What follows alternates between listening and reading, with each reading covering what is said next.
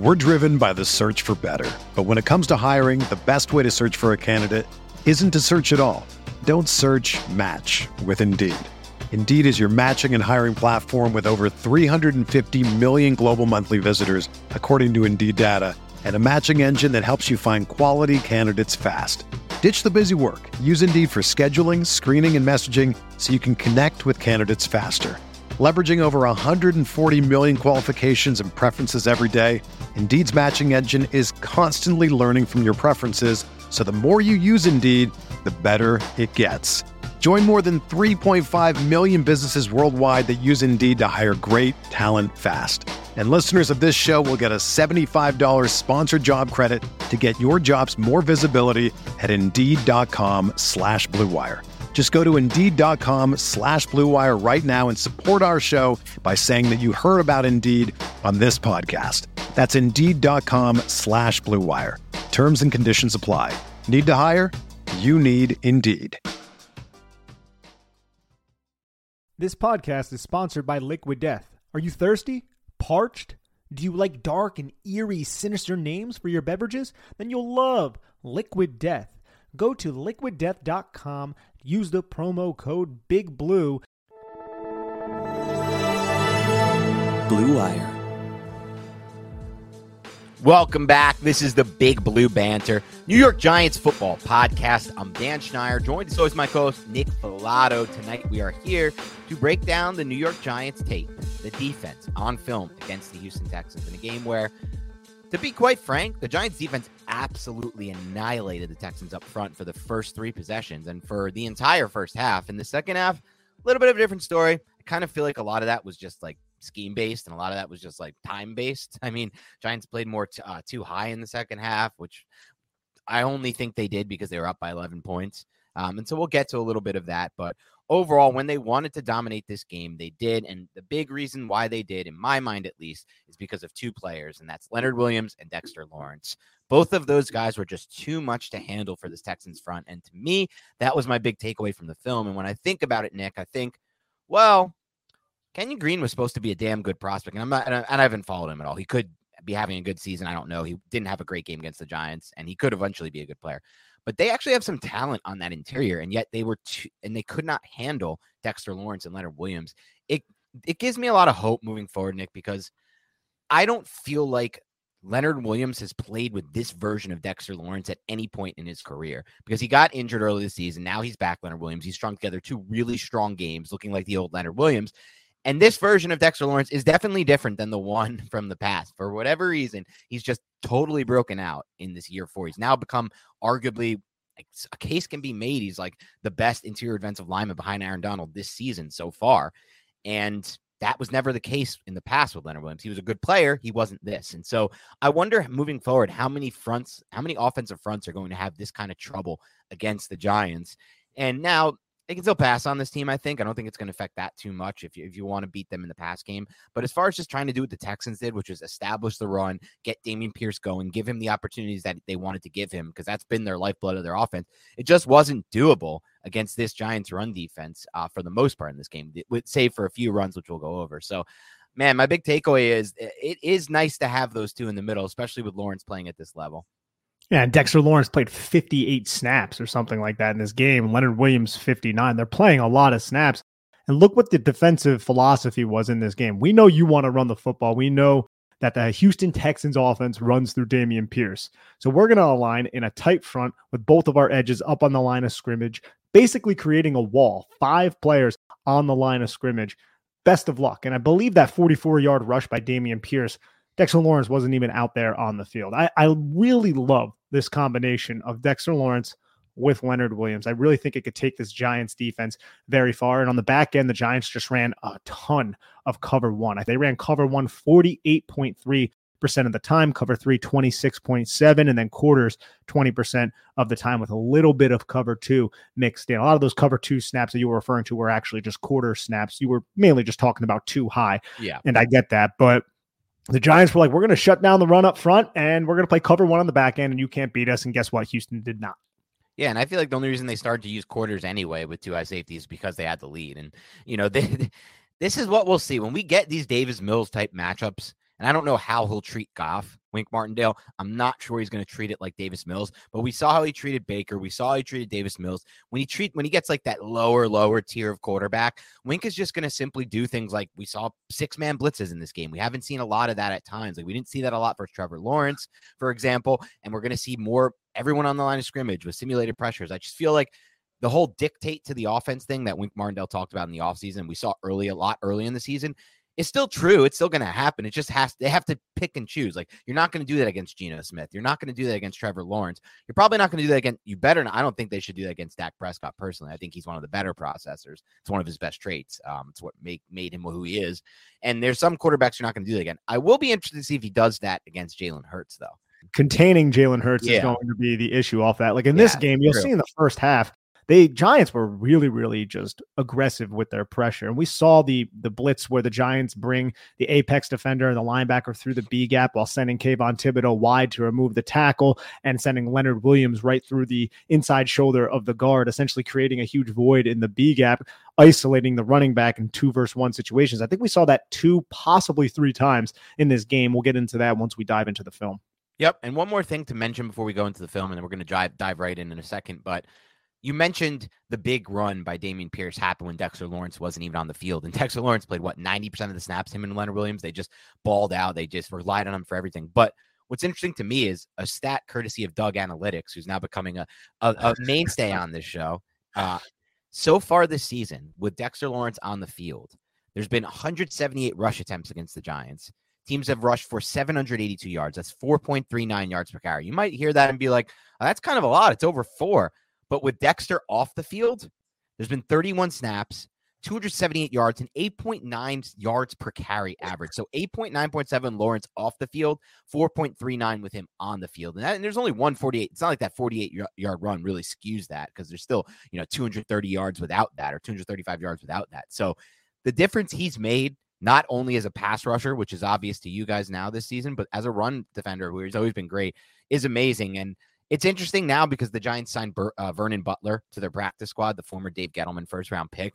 And it's like, Gettleman, what, what Gettleman eventually got right with Dexter Lawrence in the draft, he wanted with Vernon Butler. Like he thought Butler was going to be that same thing, a six a six foot four, 330 pounder who can move really well for his size, and it just didn't work out. But then, luckily for the Giants, he tried it again in his second GM tenure, and for us, we got the good guy. We got Dexter Lawrence, so it worked out great for us. But I think it was, it just came to my mind when I saw the Giants uh, claimed him off waivers.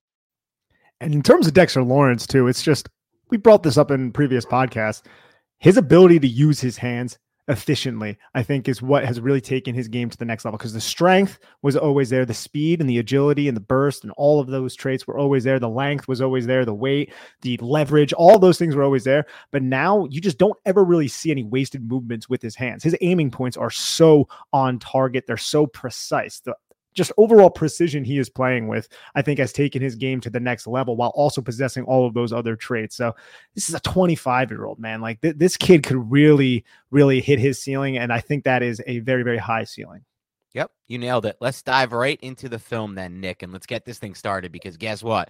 We got some fun film to go over, baby. The Giants kicked this bad boy off with three straight three and outs on defense. That is awesome, baby. The first one was just, again, three plays, third and 11 off the field with a sack. Start here with the play action play. Um, and Kayvon Thibodeaux does a great job here to get in the throwing lane of Davis Mills in my mind. And that's what kind of altered. Davis Mills is not a quarterback who can really change his arm trajectory and, and change his arm cha- uh, angle and make this throw because the guy is open. But, and there's a little bit of a natural pick as you'll see on the film right there, but can't change the arm angle. Thibodeaux in his pass lane, and that's enough for the errant throw. Yeah, and Kayvon kind of read this the entire time. You could see how his eyes never really go off of Davis Mills. And I love how he changes direction. You see how it's kind of flat, kind of flat. And then once he sees Davis Mills certainly has the football, he goes up and cuts Davis Mills' angle off the play action bootleg off. And I really think that is what facilitated this incomplete pass at the feet of the tight end. Yeah, great call. Second and 10, what oh, are the Texans going to do? Great play. This is a yeah. great play by now member of the 53 man roster, Henry oh, yeah. Mondeaux, who literally ragdolls Laremy Tunsil, one of the best offensive tackles in the league, to the ground to tackle Dameon Pierce for a one yard loss. Absolutely love this play from Mondeaux. Yeah, now he that's you know, he earned that spot on the 53 man roster. He had a good game, and you'll see the snap where later in the game where Ellis has a really bad snap that leads to a big run. And I think that was part of the reason why we saw a lot more Mondeaux. Is it Mondeaux or Mondo? If it's anything know. similar to Kayvon Thibodeaux, which it's a, which his spelling suggests it would be, it would be Mondo. Okay, because that's what so, I thought. But then I heard you do a do right there on your. Yeah, I don't know why I was doing the do do there when it's definitely the dodo. Oh, I know why. You're really bad with all these pronunciations of players. don't you slander my Devonta Smith take, all right? And my Devonta oh, Freeman. I thought take. you were only doing it on Freeman. Obviously, it's DeVonta Smith. That you can't nah, even try to even nah. go in that direction. But we'll move past that. The, the, the, Eagles game is later this year. We'll deal with that. We'll tackle that problem when it arises. But for now, we're faced with a third and eleven after. Well, that. I want to go over this Mondeaux yeah. play just for the YouTube audience real quick. This is textbook stack and shed defensive line play from Henry Mondeaux. Look how low he is at the snap and how he fires his hands. He keeps his elbows tight and look where his hands are. They are right on the inside part of the shoulder pad of Laremy Tunsil. Laremy Tunsil, too, he doesn't really necessarily have the best technique kind of leaning into this contact. I'm wondering if his foot was stepped on right there. Maybe it was grazed, which could have maybe led to the facilitation of bad technique here. But look how low Mondeaux is this entire time gets his feet underneath him, and then he just sheds, goes inside, doesn't go outside. He goes inside of the play and still makes this tackle on Dameon Pierce. I would just really respect this from a practice squad type of player. But I am wondering if Laremy Tunsil's foot was stepped on there. Yeah, because otherwise it's a freaking hell of a rep against a player like Laremy Tunsil. He's one of the best left tackles in the NFL this season. So just awesome to see Mondo Mondo make a play like that. Sets up this third and eleven where your Giants already show what they're going to show, man. Cover one, seven on the line of scrimmage, the blitz from Pinnock. It's just good luck, Davis Mills. We are dictating to you. I like that Davis Mills tried to like early on spin out of this Russ Wilson this thing, but unfortunately, it's it's Davis Mills. He doesn't have the athleticism to like Russ Wilson this bad boy and spin out. He nearly gets out of Pinnock's, or he does get out of Pinnock's grasp, but by that point, you have Dexter Lawrence rally to the football to clean it up. And, and look at the line of scrimmage right here. One, two, three, four, five, six, seven New York Giants on the line of scrimmage. Dane Belton in the A gap. Oshane Ximines does not come, but the tackle to that side, the right tackle has to respect him. So what ends up happening is the tackle and the guard on the right side end up basically double teaming Jihad Ward, which creates a one on one block for Dexter Lawrence, Dane Belton, Leonard Williams, and Kayvon Thibodeaux. Nobody ends up picking up Jason Pinnock here. And also, I love the miscommunication. This pressure look gives to the Houston Texans because if you watch, Leonard Williams gets isolated against Rex Burkhead, and the guard ends up taking Dane Belton. That is not what you want to happen. But when you dictate terms and you overload your line of scrimmage, there are going to be errors from the posing protection package. So there are a lot of errors here from the Houston Texans, but this is Wink's game, and this ends up being a sack for, I believe it was credited to Jason Pinnock and Dexter Lawrence. Yep. And that was a six man pass rush. The blitz is five or more. That's considered a blitz, and they send six to get off the field, quick three and out. And we'll roll into this second drive where once again the Giants do force a three and out. I mean, look, at this point, they're owning the line of scrimmage. They're using a lot of what we saw against the Titans with the tight formations, with five guys on the line of scrimmage, the two edges, and then those three inside guys in the middle. We see that a lot throughout this game because they're just basically like, you're not going to beat us with Dameon Pierce. And here they try to go outside with a pitch to Pierce, use the tight end in motion. Um, they need that kind of uh, reduced split wide receiver to, to make his play and block. But Leonard Williams says, I don't care. He penetrates and then pursues. And that's why, you know, I was talking earlier about Leonard Williams just having such a good set. He's had back to back really good games for the Giants. And this was one of my favorite plays by him because he penetrates immediately with the good use of his hands there. And you could see the the the Texans guard just off balance and then pursues and makes the play after the penetration, uh, you know, after the back gets through the penetration. Leonard Williams uses a club swim move over the top of rookie Kenyon Green. Also makes contact with Kenyon Green's outside shoulder to further his balance right at the snap. It's like his initial move. You can kind of see it there on the YouTube. And look, tackle for a loss. That that is an excellent play in pursuit by Leonard Williams. Going inside on an outside halfback pitch run. Also thought the Giants played it pretty well to the play side. Adoree Jackson just kind of finds a soft spot to occupy two blockers. Jihad Ward pushes the wide receiver back. Jaylon Smith is in position. Fabian Moreau is in position. Just well executed run defense there from the New York Giants. Yeah, it's the classic thing we've seen all season with this Wink Martindale defense with players rallying to the football. Everyone wants to be involved on the play, especially on these run plays or the throws underneath. That's just been the MO of this defense. I don't want to say it wasn't the case in the past, but you don't see it all the time with defenses. Uh, this defense certainly is one of those defenses, though. Also, something I noticed, and we see it here on this play action completion that goes for six yards on second and 10. The Giants really liked sending Micah McFadden through the A gap and then having Jaylon Smith replace him, kind of like a uh, blitz and then replace type of technique here. And you'll see it. Micah McFadden goes right to the A gap. Jaylon Smith replaces in the path of where Dameon Pierce would have been if the football was handed off. You're going to see that throughout the game. So Wink Martindale's getting Micah McFadden involved in this blitz package, whether it be on first down or second down, sometimes on third down, if he is out there on the field. And that was one of our favorite traits of him when he came out of Indiana. Yep, you nailed it. And they're and we'll see a play later in this game where some exact thing that Nick just said happens where McFadden will blitz into a gap You'll have Jaylon Smith replace him, and he'll stop a run play just because of that. So obviously, as you see here, we rolled through the second down, just a little quick hitter, and on third down, they try this little fade outside against Moreau. Um, and I don't want to say it was probably close to a pass. I mean, he doesn't turn his head around. I think we got a little. I'm happy they don't call this, but I, I have seen them call this at, at times in the past, so I'm, I'm glad that it wasn't called in this situation. Same here. And if we look at the defensive personnel, no linebackers out there on the field. You have three down right. linemen still in the tight front on a third and four situation with Oshane Ximines, Kayvon Thibodeaux, both wide and wide techniques off of their offensive tackles. Dane Belton is the Mike linebacker, quote unquote, and Leonard Williams, Dexter Lawrence, Jihad Ward, they all slant inside. Jihad Ward kind of acts like he's going to rush and then drops into an underneath coverage. And the objective here is to have Tytus Howard block down on Leonard Williams, and then Dane Belton was going to loop right around to get pressure, but it's picked up pretty well by the Houston Texans. But you can kind of start to see how the Giants, two third down so far, they both have two different types of pressures in two different types of personnel packages. So, you know, Wink Martindale, even though he didn't necessarily have to in this game, he he dove into the bag of tricks early to make Davis Mills wildly uncomfortable.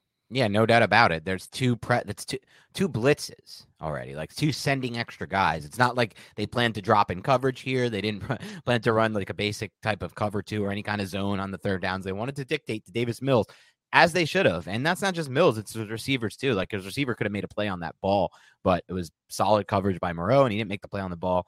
Giants get off the field. So that's two three and outs to start the game. Now we get to this third drive where it is another three and out by the Giants defense, which is just crazy. Not three drives and just nine plays for the Texans. Just excellent stuff here. It looks like this first play might have got tipped by. Did Oshane Ximines get his hand on this? It's so hard to see I, in my mind.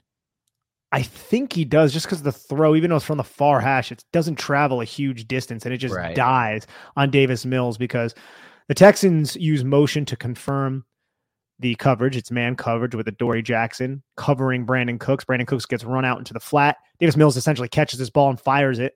Cooks has some leverage on Adoree Jackson, but the ball just dies. I'm pretty sure Oshane Ximines, yeah, makes con- it looks like it changes tra- trajectory just a little bit. Oshane might have just grazed it, which forced the errant throw into the dirt. Sometimes that's all you need because that's what made it go short sets up a second and 10 situation too right after it which is nice because that could have been an easy second and five and Obviously, here you're going to see the play that I referenced a bit earlier with McFadden 41 shooting the gap and then Jaylon Smith 54 coming around to replace him.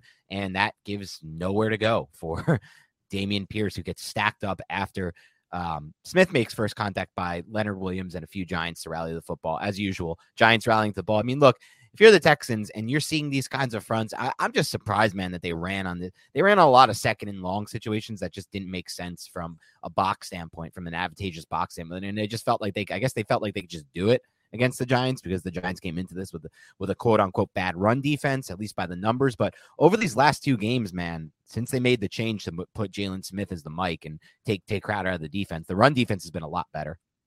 And in this specific play, the Texans are in 13 personnel and they're running to the weak side. All three of the tight ends are to the field side. And the Giants have a Leonard Williams as a three technique to the weak side with Dexter Lawrence as the nose and then Mondeaux as a four technique to the strong side with Kayvon Thibodeaux outside of the tight ends, basically over the top of that last tight end, the third one out there. And you blitz Micah McFadden through the A gap to the weak side, the run side. So now you're just basically eliminating a defender from that side. This is just a great technique that I'm sure was coached by Wink Martindale, but a great execution by Jaylon Smith to just loop right around the blitz and then find Dameon Pierce to tackle him at the line of scrimmage. Because if Jaylon Smith doesn't do this and Jaylon Smith gets caught and he's not instinctive here, stuff that we've seen Jaylon Smith do when he returned to the Giants early in this season, This run could have been pretty damn big for Right. Dameon Pierce. So luckily, the Giants had their I's dotted and their T's crossed here.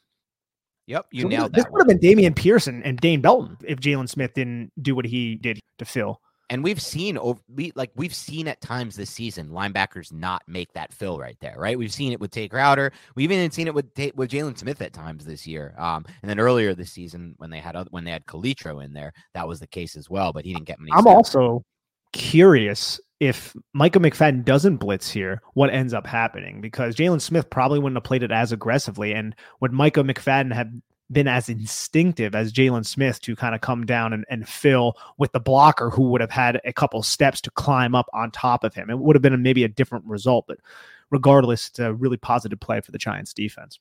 Yeah, very little wasted space there by Jaylon Smith in his path toward the ball carrier to set up this third and long situation here for the Texans. And once again, we get another blitz from the Giants here. This time it's Belton and Pinnock off the left side of the line of scrimmage. It's a B gap blitz. Um, all that Davis Mills can really do is throw hot. It is a simulated pressure, I think, but I also I think it ends up being five men sent. So it's considered a blitz because five men do go after the quarterback. But when you're the quarterback, you have to read this. You read hot, you get the ball to the opposite side of the blitz. But there's just not nearly enough because the Giants can rally to the ball to that underneath throw. And you're just relying on basically like a missed tackle, which doesn't happen.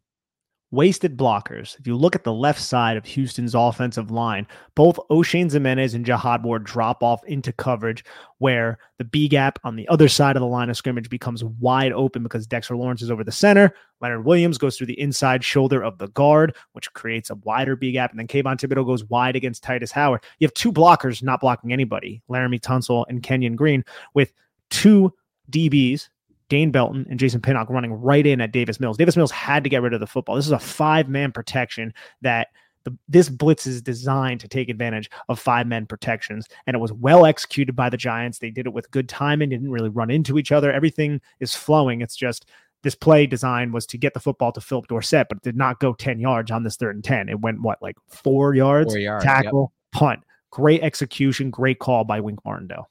And a nice form tackle at the end there by Adoree Jackson. He breaks down, he eliminates any path to kind of create anything there. And so we got a lot of things we like there. We got the old school Martindale. I want to call it old school just so we saw it a little bit more earlier in the season. Simulated pressure with wasted blockers. We always want to see wasted blockers on the opposing team. Uh, and Larry Tunsil was wasted there. And then a good form tackle to prevent any kind of YAC. So we roll into this fourth drive here, having only played nine snaps. The defense has only been on the field nine snaps. It's just three and out, three and out, three and out. And finally, the Texans do get something going here, albeit it was sparked by one huge play. But it still ends up being a seven play, 61 yard field goal drive, though one of those plays was 44 yards. So the, the, the remainder of those plays was six plays, 17 yards. So it's still really good defense in my mind on this drive, or six plays, 27 yards. Still, still really good defense on this drive, but uh, we'll obviously go over the 44 yard run because it was a very bad angle taken by the player uh, in, in a role that, you know, we didn't expect him to be in, Dane Belton. And I'm pretty damn sure, Nick, as we'll show the play in a few minutes now or a few moments now, Xavier McKinney wouldn't have taken that angle. Yeah, the the play by Dane Belton was bad on the 44 yard run, but look at the personnel that's out there because this is the first drive where the Texans get any offense going, and they establish a run on first down with 12 yard run right here. Who's not out there? Big number Dexter 97. Lawrence, yeah. Dexter Lawrence is not out there. It's Jelly at the nose spot, and he's a little bit uncertain. Destroyed on this play. Yeah, just a deuce block right there, and it allows Quessenberry, Scott Quessenberry. Look, he chips. Kenyon Green takes out Jelly, and then Quessenberry has a free access right up to Jaylon Smith, and there's just a huge hole for Dameon Pierce. Finds the cutback and goes for 12 yards. This is just one of those things, man, where it's like without Dexter Lawrence, you're starting to see how the run defense is a little bit more compromised. I mean, that's a huge step down from D Law to Justin Ellis. And I love that run by Dameon Pierce, man. He's he's they don't have much talent on this roster. It's I think this is by far and away the least talented roster the Giants have faced this season, without a doubt. Because even Carolina has some defensive guys that I like, but Dameon Pierce is a find for them. That was a fourth round pick for them. We loved him. We sung his praises. We said he was the most underrated running back in the class. We said he was the best value pick in the class at running back. We even on that podcast, I listened back to it, Nick, when we did his draft profile. We thought that he might be one of the best values in the whole class. Um, and I think he's turning out to be already. I love his patience. I love his vision. I love his like the vision cuts that he makes, and then obviously his number one trait, the contact balance, um, which is really rare. You don't see it often the way he has it. So he makes a good run there. Um, and then here we're just throw, showing a little five yard run here on the first and 10. Yeah, little power gap, nice little five yard run, second and five. Yeah, this is the counter run. And you could see in that clip the the, the angle 24 takes Dane Belton that that really makes this play possible, or at least makes this possible to go for the amount. It's still an incredible cut by Dameon Pierce, and it's really good vision, and he's got good burst as well. I mean, this is a really, really good player, Dameon Pierce. But having said that, I just don't think this play goes for that long with Xavier McKinney because he's not going to like he's going to take a much better angle than that. And what did we say when we did our McKinney review podcast? When we did our like McKinney fallout podcast, we are like, we're not wor- so much worried about like the back end and coverage. We're more worried about the third level in run defense. That's where you know bad bad safety play can really kill you. We saw it in the past with Darian Thompson in run defense years ago during the Bettcher era and other safeties you try to put back there like Antoine Bethea. And I think it's definitely going to be a concern to me moving forward for as long as McKinney is out for.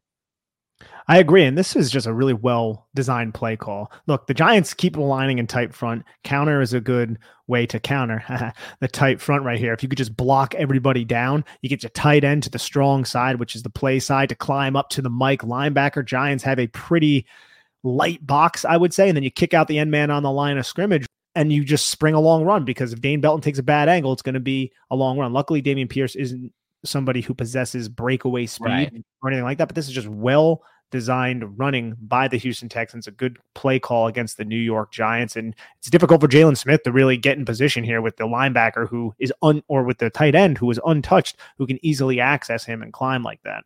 Yeah, we take that angle against D'Andre Swift if he's healthy this week. That's a touchdown. We take that angle against Tony Pollard. Dane Belton takes that angle, it's a touchdown. So there will be teams left on the schedule that can that has that have backs that have the breakaway speed. Pierce, that's one of his traits that he didn't have. That's why he was a fourth round pick, as well as just not playing a lot in college. But um, yeah, as you can see, luckily we were able to stop them with a rally to the ball because otherwise it would have been a touchdown. This drive ends in a field goal. So it was a huge play to stop that from being a touchdown the Giants are able to substitute at least, and now you see 97 on the field. Right. But Houston breaks the huddle, and then they basically get set and they run the play. watching on YouTube, you can see the Giants' defense. They're not even really in position at this point. Like they're kind of scrambling before the snap, but it's just a little quick screen to Brandin Cooks, I believe, that just ends up kind of getting blown up, and it's just like a gain of a yard. Yeah. Um. Yep. Not not too much. Sets up a second and nine where you know, Texans are getting back in their bag. They want to run the football. That's what they are. That's, there's no surprise here. So they try to go back to Pierce, and this time the Giants are just simply ready for this play. You have an incredible individual play by Dexter Lawrence, who's now back on the field and making his mark. They're like, oh man, 97's back out there. R- running the football is now off the table. And you could see how Dexter Lawrence goes up against Quessenberry, the center, who he, it was almost a Sam Mustipher type of game against Quessenberry. I think Quessenberry's a better center. It than, wasn't than, quite Mustipher level yeah, it wasn't quite Mustipher level. But oh my god, man! Like Dexter Lawrence just had his way with this kid, and you can see on this play, Dexter Lawrence just makes contact with his one arm, uses a long arm, gets his eyes on Dameon Pierce, flows to where Dameon Pierce is going, sheds, and, and just makes the tackle. And doesn't even look like almost called the Mustipher. Quessenberry gets his feet underneath him at some point I don't even know if his foot gets kicked on this one play because his foot just yeah I think I think he almost gets stepped on. You can see how his foot just gets thrown up in the air, and then Dexter Lawrence just like ah nah I'm just going to own you now, and that's exactly what happened. Yeah, it's funny. I mean, so much of the NFL is about when you play teams, right? Like, the, just makes me think about that when you mentioned Mustipher. Like, the Giants played the Bears and Packers at the perfect time this year. Man. Like, the Bears, especially if they were running the offense they're running now, like we already saw the kind of trouble that the Ravens gave the Giants that kind of offense. It would be a lot more difficult to win that game. And then the, the flip side of that, the Packers, like, I don't know if they're going to keep it up, but whatever they put on the field on tape against the Cowboys, that was not the team the Giants played in London. So, you know what? It's, it's just part of the NFL, though. It's part, partly just when you play these teams. I couldn't agree more. I've been thinking about that actually ever since Sunday when the Bears just consistently put up points. But funny enough, man, Bears lost against the Detroit Lions. They're still the losing games because their defense freaking blows. But um, they traded all their good players away. Yeah, exactly. now we have this third and ten that it sets up here and you have a nice break on the football by Adoree Jackson here. Once again, it's a blitz from the Giants. They send, I believe, let's count it one, two, three, four, five, six Giants defenders. They really are just dictating to Davis Mills. We're not even just talking about blitzes, like one extra dude. We're talking about six men, only leaving five in. That's not all teams do this. And again, Davis Mills, I like how he resets the pocket here. At, like he finds his throwing lane by sliding a little bit to his left and then ripping, but that's still a tough throw, man. Even if you're able to reset and find a throwing lane, you're still throwing to the wide side there. You're you're throwing short of the sticks, and just it's never gonna work. I this play to me is just dead from the start.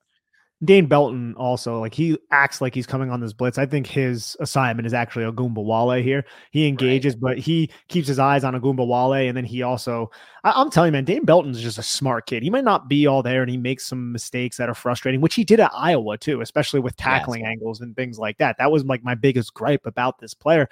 But I do feel like from a from a baiting the quarterback and then reacting to the quarterback's intentions kind of standpoint, he always almost or does get his hand on the football. Like right here, like this is a very quick bang bang play. He almost knocks this ball down at the line of scrimmage. Might even possibly get a finger on it. It's very close, a little bit difficult to tell. I don't believe he does though, actually, because I remember from the sideline view, I think it doesn't look nearly as close as we think.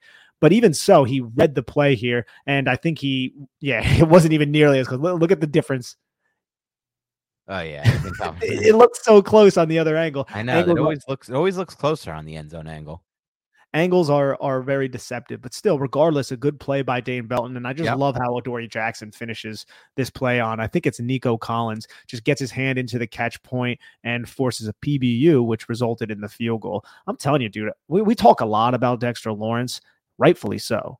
But Adoree Jackson is having an incredible season right now, Dan. He is playing some fantastic football. Like I haven't watched all the other NFL teams, but I wouldn't be right. shocked if he cracked like the top 10 cornerbacks, which I would not have said at the beginning of the season. I was thinking more along the lines like, yeah, he's he's somebody who could start for you, but ideally you want him to be cornerback too. No, absolutely not anymore. Because we were a little bit hesitant to say, oh yeah, he's just going to assume James Bradberry's role. We knew he was good last year, but that was because he was on number twos. Now he's manning up in the slot, right. shadowing sometimes, and he's just playing phenomenal football at this moment. Yeah, it's just crazy to watch him play because he's just always around the ball. He's just never you never feel like yeah he got burned on the double move by Tyler Lockett a couple weeks ago. Like that's gonna happen, but like you're not you're not you can never be perfect as a corner. But for the most part, he's just around the football when it's thrown in his direction. So great player for the Giants right now. Okay, that ends in a field goal, so it sets up this fifth drive for the Texans. And once again, the Giants kind of cracked down here. Again, that last drive was just basically one big play from Dameon Pierce and then one other first down run uh, of 12 yards. This play is this drive is six plays, 19 yards. So they're able to get one first down on the Giants on the third and short. But after that, the Giants bogged down. Or the Giants bogged this, down. Sorry. Yeah, on this first play, I think this is where Dexter Lawrence just kind of takes Kenyon Green for a ride here and gets like second effort where Kenyon Green looks like he's going to win this rep. He gets his hands inside. This is just a run by Dameon Pierce that goes for three yards. He gets his hands inside Kenyon Green and he kind of pushes Dexter Lawrence back. But you can see Dexter Lawrence peeking through the A gap before realizing he has to go back to the B gap. And he just uses his sheer power and might to fight through the outside shoulder of Dameon Pierce or of Kenyon Green to contact Dameon Pierce, where the rest of the New York Giants kind of rally and make this tackle. Yep, and sets up the second and seven situation where the Texans just do a pretty good job here of, of attacking some off coverage by the Giants. You can see at the bottom of the screen if you're watching on YouTube, the Giants corner is playing very far off the ball. Texans notice that pre snap with Davis Mills and just a quick catch the ball, fire it out there right there and pick up five. Yeah, on Adoree Jackson. Adoree Jackson's almost what, like seven and a half, eight yards off the football. Yes. This was basically one of the only ways other than the Dameon Pierce run that the Texans moved the football in the first half, was just attacking off leverage. It's something that we've kind of discussed quite often on the Big Blue Banter podcast about how the Giants like to use off coverage, especially when they bring the pressure, which does make sense. But a lot of teams are recognizing that and then just taking what the defense is giving them five, six, seven yards here and there. Yep. And it sets up a third and two where they go back to the bread and butter, at least what they want to do, the Texans, which is running the football. And just a little pin pull concept here. Giants do a good job limiting this to being from being like a big gainer, but it's enough to get the first. And the Giants also come out tight front, six guys on the line of scrimmage. The Texans have their tight end to the field side, the play side, with Chris Moore and Nico Collins both reduced. So you have a lot of bodies towards Kayvon Thibodeaux and Darnay Holmes. And Darnay Holmes gets taken out by Nico Collins here, but I really love how Darnay Holmes fights and shows resilience by getting up after getting his ass knocked down and finding Dameon Pierce and making this tackle. I think this was a, a great individual play that is kind of a microcosm of what the New York Giants are right here, right? You get knocked down sometimes, but you're resilient and you come back in the end and you, and you end up making a play. So I really liked what Darnay Holmes was able to do here, even though it looks like he got his ass kicked in the initial parts of the play. Yeah, I think that was very well said. I thought you you nailed it. It was a good hustle play, which the Giants are or it's it's common for this defense to see good hustle plays. That's something that at least stands out for some of the other defenses we've seen in the past. But it sets up this. Well, speaking of hustle, look at Dexter Lawrence on this same play right here. Dexter Lawrence sprinting down the line of scrimmage, man, almost like, oh, is he going to make a play similar to what he did against Baker Mayfield in Week Two? Like, you just seeing that type of acceleration from Dexter Lawrence is is uh, it's not something you typically see from anybody who's over 320 pounds, let alone 340. Yeah, you're right. Have some fun by just watching that man move. Look at him go. He's 340 pounds and moving down, moving laterally like somebody who's 260 at, at most. But it sets up this first and 10 situations. Texans want to run a little bit of play action here, but it's not possible because the Giants pass rush gets right to them here with the pressure from Dexter Lawrence. This one I thought should have been ruled a backwards lateral and a fumble. Um, they never challenged it, the Giants, for some for some reason. I was kind of surprised Daboll didn't challenge it, but it ends up going as an incompletion. This is on first and ten, right after Dameon Pierce picked up the uh, he picked up three yards on that last play. I don't know if we said that, but he gets the first down, obviously. And look at Dexter Lawrence, how he uses his hands against Scott Quessenberry here to to get to the half man, to get hip to hip. Just hand fighting, gets to the rip move, completes the separation, hits Davis Mills, and then by that point, Jaylon Smith, who blitzed, ends up getting in and finding some sort of soft spot between the protection, which doesn't really make sense because 60 is right here to block him, but 60 just kind of goes for a punch and he just misses. I'm not sure where his eyes are because as he goes to punch Jaylon Smith, it's like he didn't respect Jaylon Smith. He goes to punch and then he puts his eyes looking for a looper, like it was going to be a twist from the other side, but he never really makes any kind of clear contact on Jaylon Smith. So Jaylon Smith just penetrates into the pocket and really should have probably had a sack here, but it ended up getting ruled an incomplete pass. Let's watch the sideline angle to see how the coverage was downfield because there was a little bit of time for Davis Mills off the play action. You got the cover one here with just the single high safety. Not, I mean, he could have maybe hit that deep over, but it's on the on the top of the screen. But it's a tough throw to make there. I mean, you got. I think it. Yeah, he's already he's already wrapped up at this time, and I'm wondering. Since oh yeah, no, no, I would mean you got to throw that way, or just it had to be an anticipation throw. Definitely not. If running this type of uh, play call against the Giants is, is a little bit dubious. Yes, it's a, it's questionable because the Giants have been getting pressure on you all game, and I know this is first and ten. You've been running the football. You want to try to create an explosive play, but there are no options to throw the football other than this Yankee concept: deep post, deep horizontal crossed. Right. So like this is like almost 25, 30 yards downfield. Like there's no way Davis Mills could throw this football uh, maybe like right here, right as he's about to get hit. But even if he does, man, you have a couple Giants who could make a play on that. I'm wondering if yep. if the protection held up and Davis Mills had a chance to hit this horizontal cross. But Adoree Jackson looks like it's hard to see, but it looks like he's looking through his assignment with the oh, deep safety there. If he would have undercut that, it would have been a touchdown. The only player who could have possibly made an impact there was Dameon Pierce, who was alone in the flat. But by that point, Davis Mills was getting bear hugged by Jaylon Smith. Yeah, it's a yep, exact. Well said by you. And he tried to get it out there eventually, but he was a little too late with it. Um, so it sets up this play, which I believe was a second. That was ruled incomplete. So this is a second down situation. Pierce, this one could have been a big one, but Pierce trips, um, which which worked in the Giants' favor. Yeah, what did he trip? Oh, he tripped over Davis Mills. Yeah, over Mills' left leg. Yeah, Davis Mills. Davis Mills has such a long neck, dude. I just couldn't really get over that, but it's I think it, it is Glennon-esque, but this is a really good fill by Micah McFadden to read this. Micah McFadden, look at that physicality he just showed. Such a nice physical fill. Wow. You got to 20- watch this on the YouTube for those watching and, and for those listening, go check out our YouTube just to watch how physical McFadden is coming downhill here, firing his body in for this fill.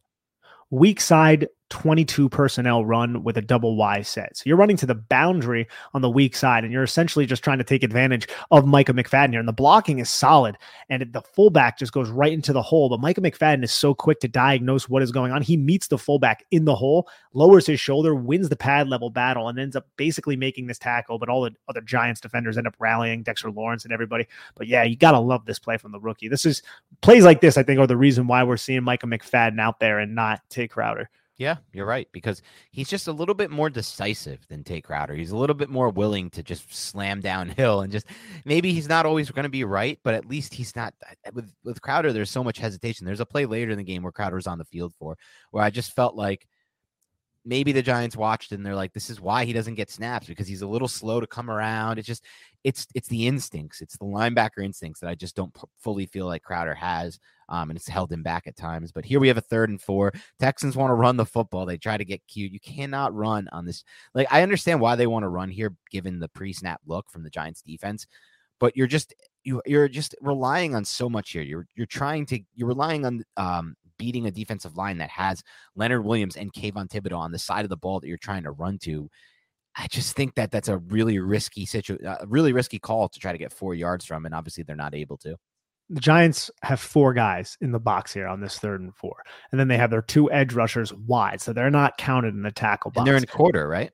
Yeah, the, the fourth guy is Dane Belton. He's the linebacker, and at the snap, Wink Martindale sends Dane Belton to the side of Ogunbowale, who's the running back. It's not Dameon Pierce here. So he blitzes that A gap, which allows Dexter Lawrence to go towards the eventual play side. So now you have Dexter Lawrence engaging Kenyon Green to the play side with Leonard Williams in the tackle. And then Kayvon Thibodeaux just squeezes down as he sees Laremy Tunsil step down. He squeezes down the line of scrimmage to make this tackle on actually it's Rex Burkhead, not Ogunbowale, my bad, but Rex Burkhead on this play. And we check it out from the sideline angle, Dan look, you you you have one deep safety in Julian Love, and then it looks like obvious man coverage from the yeah. rest of the play. And I'm wondering if this was an RPO or something because it looks like number four right there, Phillip Dorsett, is a little confused as to why the ball didn't go from to him because this is a screen pass to Phillip Dorsett. So I'm wondering if this was a check at the line of scrimmage where Davis Mills counted four players and said, "Yeah, we're going to hand the football off." But it looks like Phillip Dorsett might be a little bit upset about that.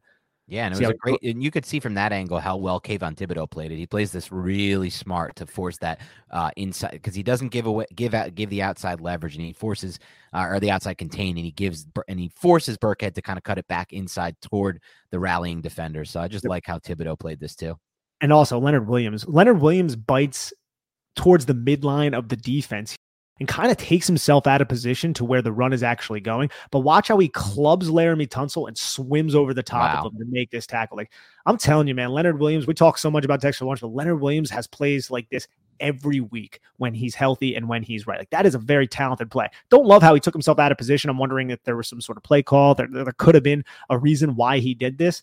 And because look, he's like removing. Yeah, it might have been part of like the blitz, like him, have him looping, and then he recognizes it's a run, and then he just like uses his athleticism, like you said, and his ridiculously long arms to get back in position. He's so long, dude. That's a, that's just a great individual effort right there from Leonard Williams. And another yeah. thing too, this is the Giants forced the punt here, but another thing too about Kayvon Thibodeaux, like I, I, just see people like being like, "Oh, well, what is he doing?" You know. And there are clips going around Twitter of like Laremy Tunsil controlling him, and Laremy Tunsil. That's a tough ask. That really yeah. is. He had a pressure on the on the first play of the game, and then you didn't see him at all. I'm still not sitting here like, oh, he's a bust or anything like that because in the run, you see plays like this. You're going to see another play where it was a jet sweep to Brandin Cooks where he kept the contain and he boxed him inside and forced him yes. towards other defenders. But those other defenders were irrelevant because Kayvon Thibodeaux threw a hold, essentially Superman dove at the hips of Brandin Cooks and ends up making the tackle. So he contains and then makes a tackle. And I feel like every week he does this in the run game, and there's somewhat of a negative narrative surrounding Kayvon Thibodeaux. I don't want to say it's a narrative, but there just are some people who are like, oh, yeah, he's a bust or whatever. I just think that's a ridiculous take the expectations are so high for anyone who's drafted inside the top 10. They just want like splash plays, but just because he's not delivering the actual splash plays doesn't mean he's not playing well. Like if you didn't have Kayvon Thibodeaux on the field, I like Oshane Ximines and I like him in this role and I like Jihad Ward, but I wouldn't want to have if you had Jihad Ward and Oshane Ximines as the only two other guys at the edge of line, like on the end of the line of scrimmage, there would be issues in the run game. Like Kayvon Thibodeaux's athleticism, like you said, spills plays back inside and plays a big role in limiting bigger plays in their run game. So I'm with you. The pass stuff, the pass rush stuff will come with time. Laremy Tunsil has been one of the best pass protectors in the NFL this season by all the numbers and by the metrics. And if you go by the film guys who do offensive line film stuff, he's been one of the best pass protectors in the NFL. So it's a tough matchup. Like you're not, you shouldn't expect a rookie to beat Laremy Tunsil early and often. Like it's just not going to happen unless they're absolute. Like if you got the Micah Parsons of a class, sure. Like if they're, if he was a Micah Parsons, he's not. I don't think he's going to be Micah Parsons. I think that that's pretty clear at this point. I don't want to knock like it's not a knock on him. Like we're comparing him to like the best young defensive end to come out in the last 20 years or whatever it is. Um, but you know, you would see it only in those scenarios. I think there's plenty like Aidan Hutchinson, if he has to match up against uh, Laremy Tunsil, I think he'd have trouble. Any of the other edges from this class as well. We're driven by the search for better. But when it comes to hiring, the best way to search for a candidate isn't to search at all. Don't search match with Indeed. Indeed is your matching and hiring platform with over 350 million global monthly visitors, according to Indeed data, and a matching engine that helps you find quality candidates fast. Ditch the busy work. Use Indeed for scheduling, screening, and messaging so you can connect with candidates faster. Leveraging over 140 million qualifications and preferences every day, Indeed's matching engine is constantly learning from your preferences, so the more you use Indeed, the better it gets. Join more than 3.5 million businesses worldwide that use Indeed to hire great talent fast.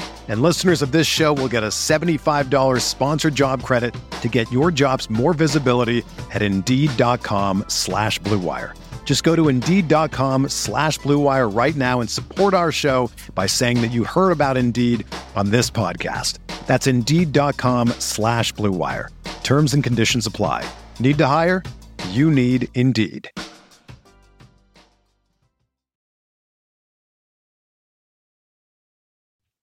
If you like feeling good, give Liquid Death a try. I've tried it, and I gotta say, it's refreshing. So go get Liquid Death at your local Whole Foods Market, Target, and Stop and Shop stores, or find a Liquid Death retailer near you with their store locator tool at liquiddeath.com slash big blue. Please make sure you add the slash big blue. That would be excellent. Liquid Death, murder your thirst.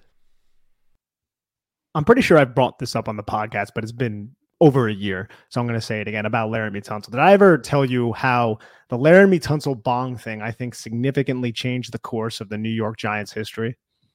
Well, you have. I don't know if the Giants are ever going to go for Tunsil, even without the bong. No, it wouldn't have been Tunsil. Tunsil okay. would have went like first overall but that would have had a trickle down effect to where Jack Conklin and Ronnie right. Stanley might have been around because the Giants didn't want to draft Eli Apple. That was one of right. the most like they didn't even freaking interview the guy. Like they didn't interview him. It was like, who's our highest graded player? What's our biggest need? Let's go with that guy. Like Eli right. Apple was so shocked when he was drafted. And I think if that tweet or whatever it was never dropped, there would have been a trickle down effect, and the Giants would have ended up landing somebody that they actually wanted, which could have changed the course of the latter part of Jerry Reese's tenure. And who knows what would have happened at that point? Because True. Eli Manning was, if it was an offensive lineman, if it was Jack Conklin, if it was um, Ronnie Stanley, yeah, both were hits, Stanley and Conklin before the injuries. Both were like elite players. They, they were both elite players, yeah. and that could have changed the end portion of Eli Manning's career. So I just think it had a huge butterfly effect.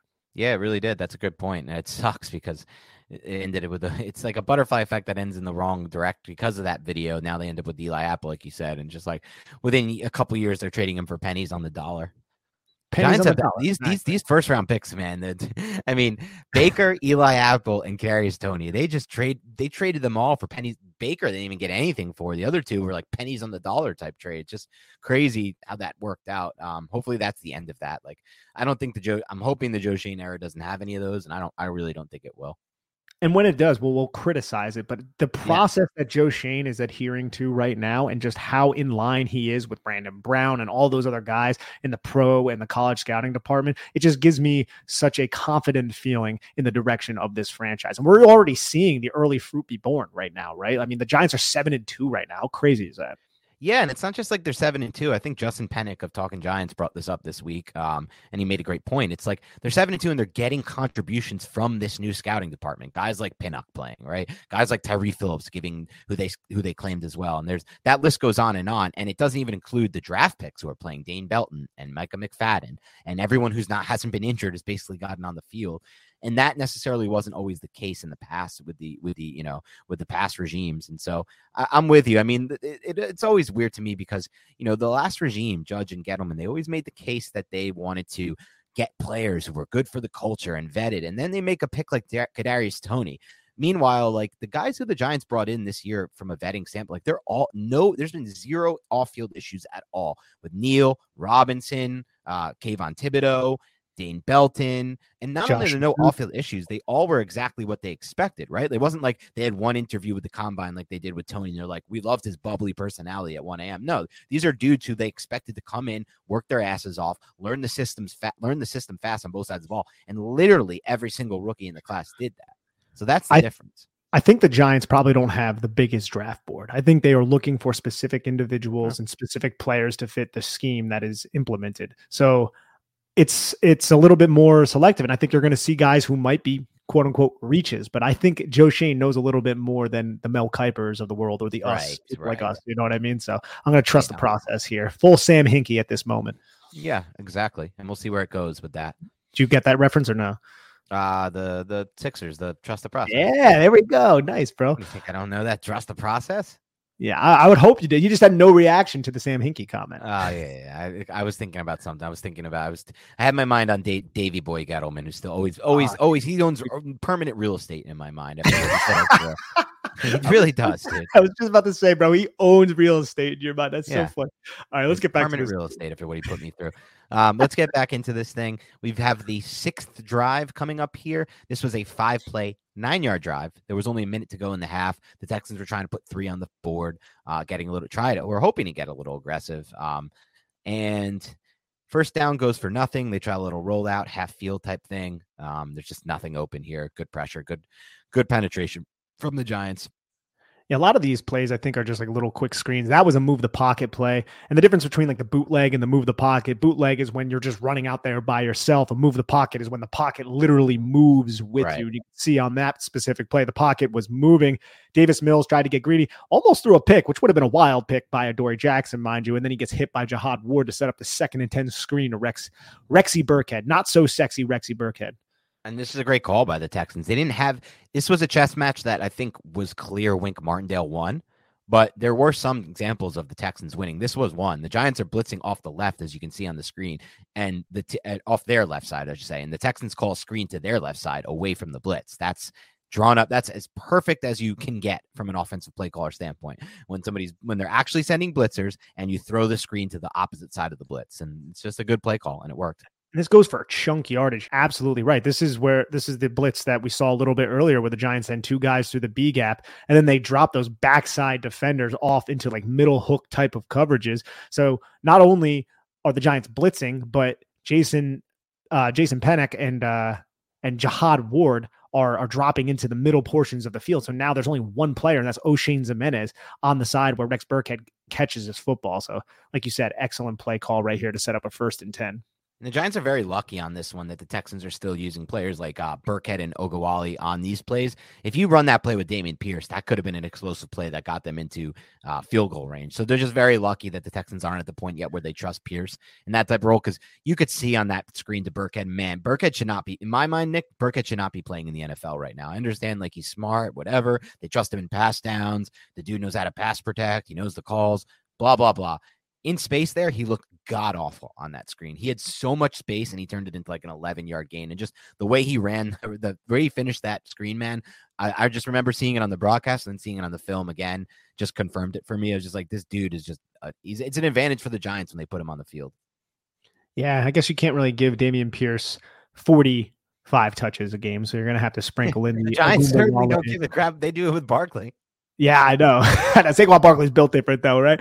So Yeah. on this first and 10 play, the Giants don't blitz, but they send five. So I guess it technically is a blitz, but they're in their tight front, five guys on the line of scrimmage. But what I love about this play call is they run mirrored TE twists from Leonard Williams, Kayvon Thibodeaux, Jihad Ward, and uh, Oshane Ximines. And that's going to isolate Dexter Lawrence against the center. And by TE twist, that means the tackles are going to penetrate the B gap while the ends are going to press upfield to get the tackles to go back into their pass set. And then the ends are going to loop right underneath the tackles. So it's picked up pretty well by the Houston Texans, but Dexter Lawrence just bullies Quessenberry. This allows Quessenberry to have no help whatsoever. Dexter Lawrence just takes him for a ride right into the backfield. Davis Mills almost throws an interception to Dane Belton again, bro. We talk a lot about Dane Belton. Look, oh, it goes right through his hands, man. Like that, that is very, very close. And the ball ends up going incomplete to Nico Collins. That's how close Belton was to having a two interception game. And that's wild. This is a day three draft pick as a rookie, almost had a two interception game for the Giants. That close. And It goes right through his hands. And dude, this is like high, yeah. fourth time we're talking about Dane Belton almost coming away with with interceptions this year. Like I said, the great eyes. variance is going to come back for him, and we see that a little bit later on in this game. For sure, for sure. Sets up the second and 10. You just get a little A gap, uh, A gap pressure here. And once again, the Texans just using pre-snap leverage, just fire quick to the to the outside hash uh, to to uh, Brandin Cooks. And you have a wasted blocker as well because Oshane Ximines drops off in the coverage. That's going to hold Laremy Tunsil. You send Dexter Lawrence and Jihad Ward at Kenyon Green and Quessenberry, which is going to open up the A gap because Leonard Williams isn't going through the inside shoulder of the guard. It's going through the outside shoulder of the guard with Tytus Howard being occupied by Pinnock. So you have a two versus one against Rex Burkhead with Kayvon Thibodeaux and Dane Belton blitzing. This is just what Wink Martindale does, but pass ends up getting completed to Brandin Cooks for about six yards to set up this third nine. Yeah, well, they they had a false start at, at third and four, so it does go to third and nine after the false start, or is delay of game, one of the two. Bad snap leads to bad things usually. Davis Mills scrambling right after that bad snap, tries to get to the edge and reset the pocket, but by that point, uh, Jihad Ward's right near him for the sack. Jihad Ward getting stats right now. Jihad Ward had such a huge impact on this defense earlier in the season, and he's still having a, a good impact, I would say. But in a lot of these passing situations, I think ideally you would want to have other edge rushers in the game. Here, the Giants are in a unique situation where you have Oshane Ximines on the field, you have Kayvon Thibodeaux on the field, and Jihad Ward is playing a quote unquote defensive line role along with Leonard Williams and Dexter Lawrence. And I think that's one of the my favorite things about Jihad Ward is he is big enough and physical enough to actually play defensive line responsibilities. And he doesn't and he can also play edge. So he really has, you know, two huge skill sets that can be leveraged on this defense. Yep. And this play is the last play of the Texans offense that leads to halftime. It's halftime.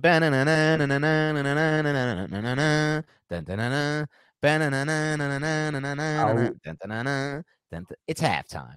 What what reference is that? Because I'm, I'm not picking. I knew you weren't going to pick that up. I'm not going to tell you what it is. I'm going to hope that somebody listening to the podcast knows that reference. I'll tell you off the pod. But you know what? I, no, I won't.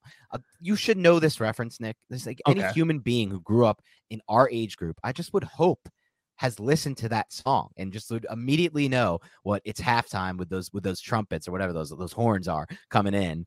Uh, Wait, was it? Is it?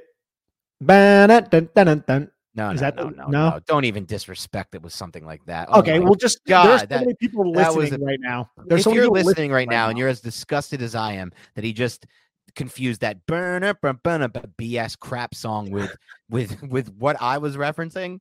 Halftime. Well, what were you referencing? Spill it. You're not gonna. You won't even know it if I say it. So just wait for one of the listeners to come in, hopefully in the YouTube comments, and just rip you to pieces for not knowing that little hum. But I might have done it so poorly that people didn't pick it up. I hope I did it right. No, I know I did it right. I just, you know, when you hum something, people don't always pick it up because your humming is worse. That you think you humming it, you think you're humming it right, but like you think you're doing the right sounds, but then you're not. Like to that, to, in your mind, it sounds good, but to others, it sounds like crap. So I think that's probably one of the situations. But since we started doing this thing, I've always wanted to do that little. It's halftime. It sounds familiar but I think we should probably get back to the game if you're not going to spill the beans. I'm sure there are other people listening to this podcast who are either A, saying, shut the hell up and talk about the Giants. Definitely.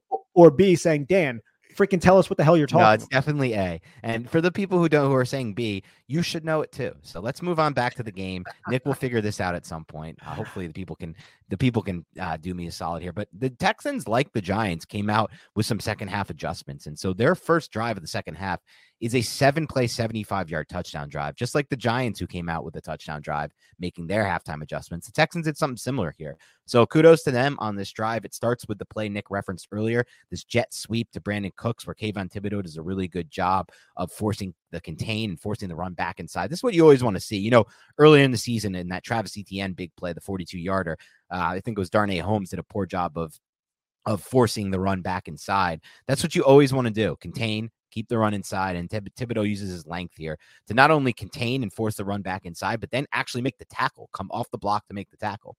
It's a great individual effort from Kayvon Thibodeaux. But look, Houston's like, you want to keep aligning in that tight front. You want to keep blitzing right. Micah McFadden through the A gap, which forces Jaylon Smith to kind of shade towards his direction. Cool. We're just going to run to the opposite direction. And as long as Kayvon Thibodeaux doesn't blow this play up, this could be like a 10 yard gain, right? And Kayvon Thibodeaux blows this play up. So it ends up being a solid gain. I believe it goes for five yards, yep. but still great play by Kayvon Thibodeaux because Brent Cooks, realistically, if Kayvon Thibodeaux doesn't make this individual play, it's him and it's Dane Belton because Nick McCloud might end up getting blocked here as well. So Dane Belton realistically could have just made this tackle, maybe an eight, nine, 10 yard gain. But I just really want to applaud Kayvon Thibodeaux for for basically doing everything on this individual play. Yeah, it is. A, it's an all Thibodeaux kind of play. Um, so for the haters out there saying he's not getting enough pressure against guys like Laremy Tunsil, well, you saw him make a play there, and that was all him. Uh, Texans come back here with a second and five play, a little 12 personnel here, five yard run on a first down. 12 personnel is right, double Y set. They run towards that side, but it's in the A gap.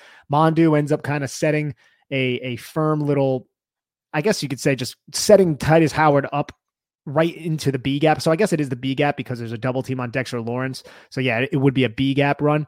And I feel like that's a very narrow rushing lane, but Dameon Pierce does a good job finding it. But what I like from a Giants perspective is Jaylon Smith. Jaylon Smith engages the tight end, comes off of it, sees where Dameon Pierce is, finds Dameon Pierce and makes this tackle. I'm telling you, man, Jaylon Smith was horrendous against Jacksonville. He was absolutely terrible. Hated having him out there on the field, but these last two games, he's played significantly better. And what does that align with, Nick? It's aligned with him shifting over into the Mike linebacker role. It absolutely does. Yeah. And on this play, Micah McFadden, I mean, even, he even though he's not on this play, right? Exactly. Yeah, but this is nickel nickel personnel, but yeah, just, uh, good good overall play right here from Jaylon Smith. Micah McFadden ends up kind of getting a half tackle as yep. well. So the linebacker's just playing so much better. First and 10 here. This is an example of the Texans taking advantage of some halftime adjustments, the Giants' aggressiveness, things that you've mentioned. It's a little play action slide, hits the hits Akins, who gave the Giants trouble in the whole second half here. Um, and Jaylon Smith gets out there, but just not in time to, to make a play on this. And it turns into a nine yard gain. Tomon Fox ends up, I think, accruing a pressure. He's just the unblocked defender on the play action. This is a really just nice little play design, simple pitch and catch to Jordan Akins. Picks up, I think, nine yards on this play, was it? Yep, nine yard gain. Sec- second and one, another play action pass to Chris Moore. Almost an interception by Micah McFadden. I love how Micah McFadden drops to depth once he realizes where the football is going. But just a beautiful adjustment, I guess you could say, and kind of lucky for Chris Moore, but good concentration to catch this football on a little bit of a this free. Is a lucky play. It's a great concentration play by by Moore, but I mean this tipped, almost picked, bounces right into the spot where this dude can bobble it and catch it. Like this is a lucky play. But look at Micah McFadden. Micah McFadden steps to the play action like he's going to fill his run fit, which is right there in the A gap. You can see him looking at the A gap. Leonard Williams goes to his right. Oshane Ximines goes to his right. They all have to respect the play action. So it slows down the pass rush. You see how they're all shrugging their feet and then they stop their feet. They lock out, get eyes on Davis Mills, realize it's a play action pass. But watch Micah McFadden specifically. Once he realizes it's a play action pass, he's looking all around to see where the hell are those crossing routes going. And right here, he notices Chris Moore is going around Jaylon Smith. You can see him make eye contact. Then he sinks to the depth, sink, sink, sink, gets his hands on the football and almost comes away with an interception here. It's a good individual play by Mike McFadden. Obviously, you want him to catch the football, but I did appreciate what I saw from the rookie here. That was a great rep from McFadden. I like how you broke that down. Nothing more to add on it, but it does lead to a 23 yard gain. A little lucky, but a 23 yard gain. Uh, that's when they try a little play action pass here, and the Giants get hit with another. I mean, just the roughing the passers in the NFL these days are just so garbage to me. Just like, look, Denner, Dexter Lawrence, like tries to make a move here to get to the quarterback and just trips by ma- like the move is what trips him. He doesn't really, and then just like his momentum rolls into the quarterback's legs. But anytime you go low now, they're throwing a flag. But there needs to be some kind of like nuance to this. Like the dude is just like making a spin move, loses his balance, hits the ground, and his forward momentum takes him into the quarterback's legs. But that's enough to get a 15 yarder. So it turns what should have been just, which is in a big play anyway, by the way, a nice play here uh, to Akins for 17 yards, but it turns into a 32 yard play, or I guess half the distance the goal, but it's a lot of yards. It's a lot of yards. This was a 17 yard gain to Akins just on the cross without the penalty, but great adjustment by Dexter Lawrence here because Lawrence has been winning the half man relationship against Quessenberry this entire game. But Quessenberry locks him up here. He gets his hands underneath Dexter Lawrence, and there's nowhere for Dexter Lawrence to go right here. He's not going to win up the arc against this center. So he just spins inside. Like Dexter Lawrence has a pass rush plan. He has a first move, a secondary move. He can use speed, he can use power, but now he's showing this counter move too very well executed counter move. He kind of slips. I would say I think in the modern NFL, as dumb as it is, this is a penalty because right here, even though he doesn't know if Davis Mills still has the ball, he dives at the ankles, which is a big no no. And you can see how Dexter Lawrence kind of dives at the ankles there. Like it wasn't just he lost his balance and fell, like he tries to finish the sack right here, but Dexter Lawrence ends up hitting the quarterback and doesn't know that he got rid of the football. I, don't like that call because uh, just the state of the NFL. But it is, I think, a roughing the passer by rule, which is unfortunate. But two spins by Dexter Lawrence and Leonard Williams here to crash into the pocket and hit Davis Mills. Yep, sets up a first and 10 situation for the Texans on this next play. They're just going to try a little bit of a run play, go back to Pierce here. And you got Leonard Williams making a nice play and just the entire Giants defense ready for this. Yeah, Leonard Williams just sheds. I think it's Kenyon Green. Kenyon Green tries to tries to win low. You could see if you're watching on YouTube, he explodes through the ground low as a wide base, but Leonard Williams just gets his hands right on the breastplate and just throws him aside. Like Leonard Williams again, bro, just absolute beast as a run defender. And Jaylon Smith is also in the area to make this tackle. Yep. Look at Jaylon Smith. Look at Jaylon Smith, man. Jaylon Smith on this play, he's following Dameon Pierce this entire time. He steps towards his gap, sees Dameon Pierce cut the football to the other side, follows him, follows him, watches Dameon Pierce, and then allows Mondeaux to clear right in front of him and then just puts himself right in a position to help Leonard Williams make this tackle. He looks much more instinctive. Yeah, that was a really nice play. I like how you broke that down. Sets up this second and 12 situation. You just get a little sluggo route. Texans all game were trying to hit the double moves on the Giants. Here they hit one. And as you can see from the other angle, uh, the sideline angle, it looks good too here. This is, you know, Davis Mills is not a good quarterback in my mind, Nick, and he, or he's, you know, he's young and he's not great, but this is a hell of a ball by him. I mean, look at the ball placement on this thing, the trajectory of the pass, and he just drops this like a right over the left right over the left outside shoulder into a bucket.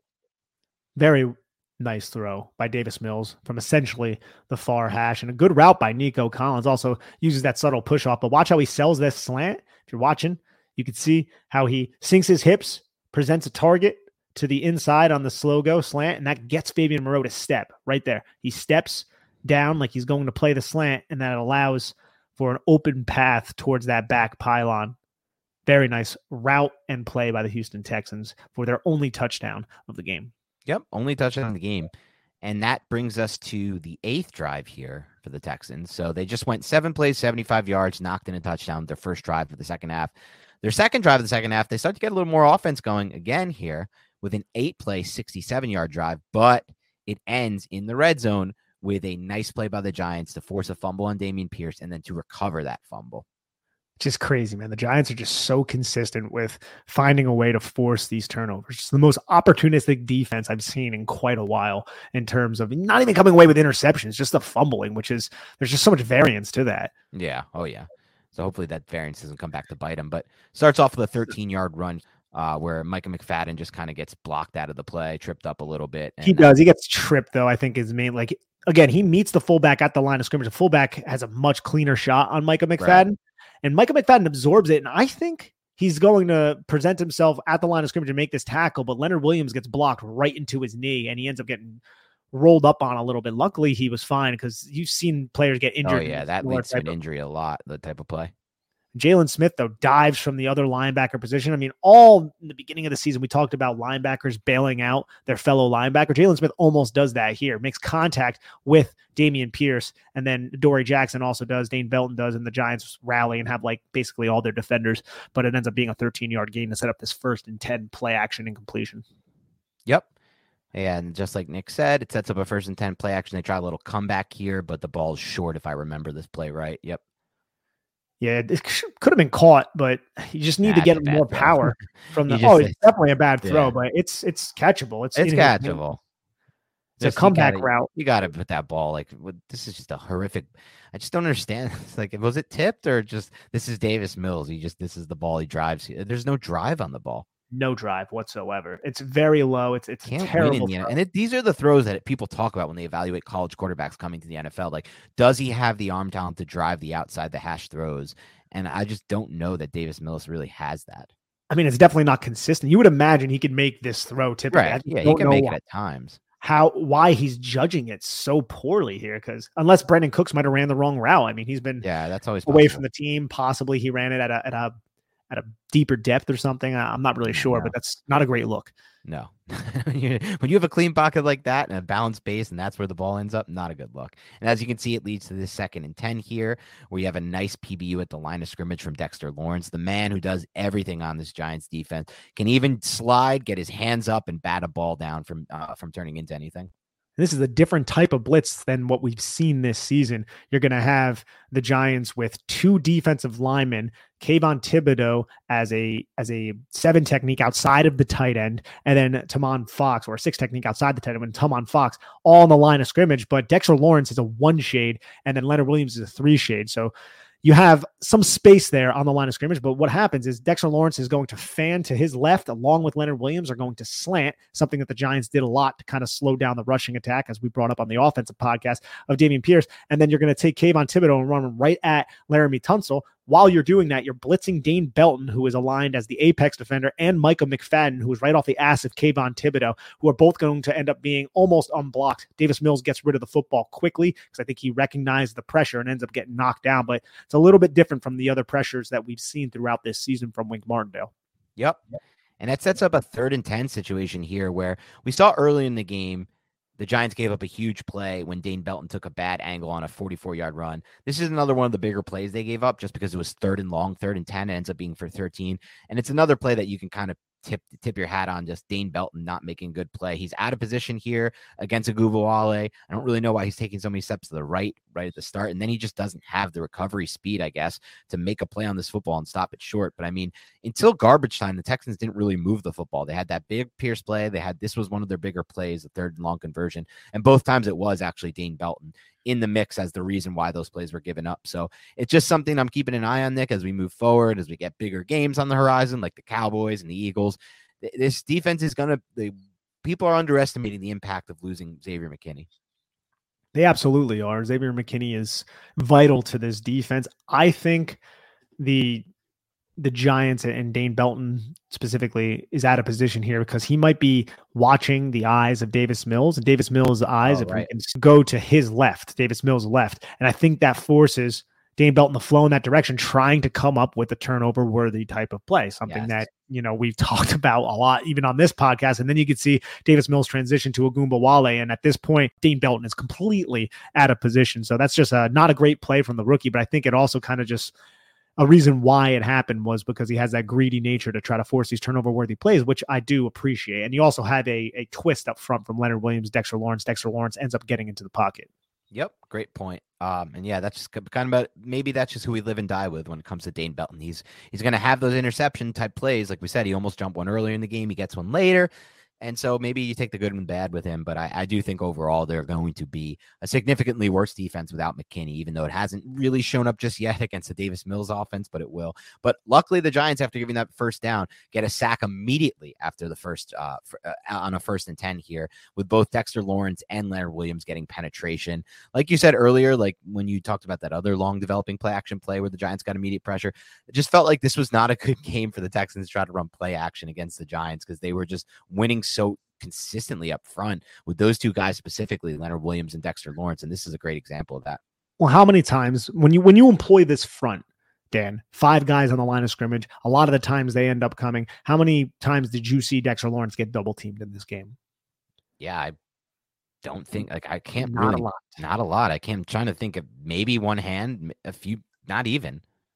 Not when they were in tight front. It like never happened. So it just puts so much stress on Quessenberry. And you can see here, if you if you look closely, how efficient the hand usage. Dexter Lawrence fires his right hand and just makes contact with the initial stab of the center. Obviously, the center has to snap the football with one hand, so he's going to try to initiate contact with the other. Dexter Lawrence knows this. He catches that hand and then just brings his other arm underneath the armpit and lands that rip move. We've seen a little bit and previously when when Dexter Lawrence had the spin and he took the penalty, we saw a similar position that the center was in. But right here, the center isn't in as good of a position. You can see right now, this center is not going to win against Dexter Lawrence when he is driving through the ground and he's rising his pad level with that rip move because now you're just bringing the center of gravity up so high from this center. And look, the center has no leverage to to actually hang on to this block. So Dexter Lawrence ends up shedding him and then wraps up Davis Mills and throws him to the ground along with Leonard Williams. This is just a really good job by Dexter Lawrence to use his hands efficiently and effectively, really quick. Like one pass rush move to break contact, secondary pass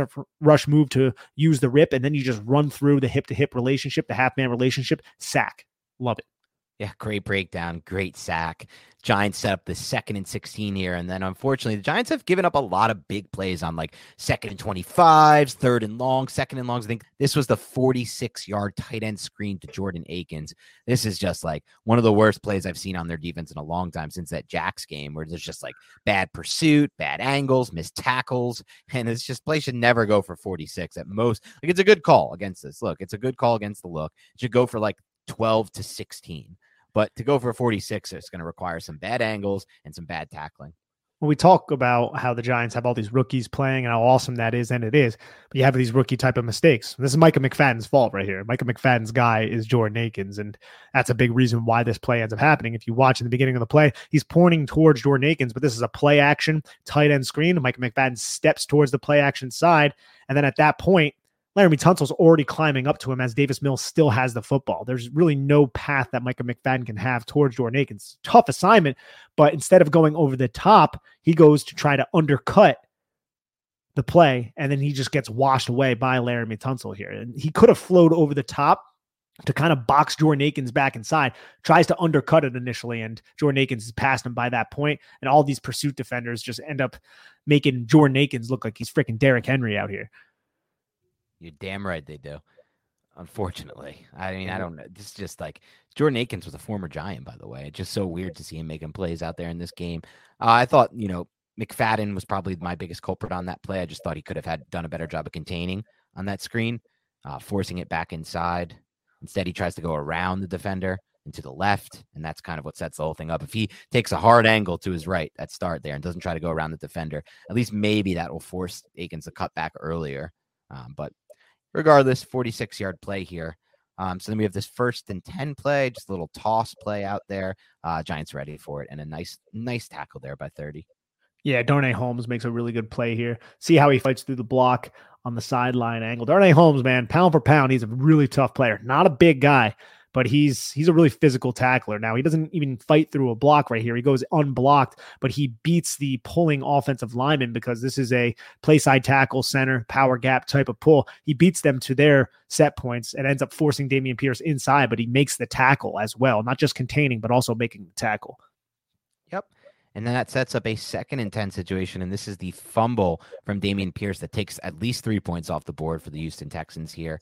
Um, good play by looks like Thibodeaux and Leonard Williams on this play uh, to force the fumble, and the Giants got lucky, like you said a little bit earlier. Just with the, they've been a little lucky with the fumble luck. And this also, by the way, I thought I just noticed as we ran it back, and I had this in my notes. This is a great play by Leonard Williams, not only because he made the play on the ball with with KT with Thibodeaux, but he was held. Like look at the look at the Texans lineman have his whole full left arm wrapped around uh, Leonard Williams there. I think it actually was called there too. It was called, and, and Green did not have a great game. And what strength Leonard was strength and leverage. Like, look how low Leonard Williams is. He has to eat a double team from Kenyon Green and Laremy Tunsil, and he still maintains that low leverage. And the the hit by Laremy Tunsil kind of threw Kenyon Green off balance, and Leonard Williams took advantage of that. You can see how Leonard Williams kind of uses torque to throw Kenyon Green aside and then bring his outside, his inside hand, I should say, over the top of Kenyon Green to create that separation and force the hold. And now he is just peekabooing right in the face of Dameon Pierce. And Dameon Pierce has to cut away from him. And at that same time, you have Kayvon Thibodeaux eating a double team from the double Y set, those two tight ends. But the one tight end transitions to Dane Belton. So now it's just Kayvon Thibodeaux against Jordan Akins. So Leonard Williams, being in the position that he's in, forces Dameon Pierce right towards Kayvon Thibodeaux. And they both kind of sandwich Jordan Akins and Dameon Pierce. So you have a giant sandwich with Leonard Williams, Kayvon Thibodeaux as the bread. And then the football is that pickle that ends up sliding out. Yeah, I like how you described that like a sandwich, like something you're eating. You might not know halftime reference for some odd reason, but um, at least you know that. So at least you can do that kind of analogy. So that is obviously the last play of the drive. All right, we start this ninth drive here. It's a four play, 23 yard drive for the Texans. It ends in an interception, the Dane Belton interception. Good play by the Giants, obviously, to take points off the board again. This defense is opportunistic, like Nick said. The fumble, the interception took at least three, at least six points off the board, maybe more. Starts with a little quick hitter, though. Once again, moving the pocket, hitting Nico Collins. Collins makes a nice move to get back inside on Fabian Moreau and create like five yards after the catch Also, look at the Giants, man, because I've heard like people say the Giants just stop bringing pressure in the second. The Giants are still bringing pressure here. I just feel like the adjustments that Houston made really just kind of allowed them to move the football against the right. cover one defense that the Giants were running, the man coverage on the back. And look, they bring Nick McCloud down. I'm not sure if Nick McCloud was just going to take Dameon Pierce on, on the route here, but it also looks like Jaylon Smith is playing Dameon Pierce. You have Micah McFadden coming from the backside. You have six guys coming in on Davis Mills here, but moving the pocket kind of allowed Davis Mills to get on the run and also worked for the route concept that Collins ran, which was basically just a deep curl.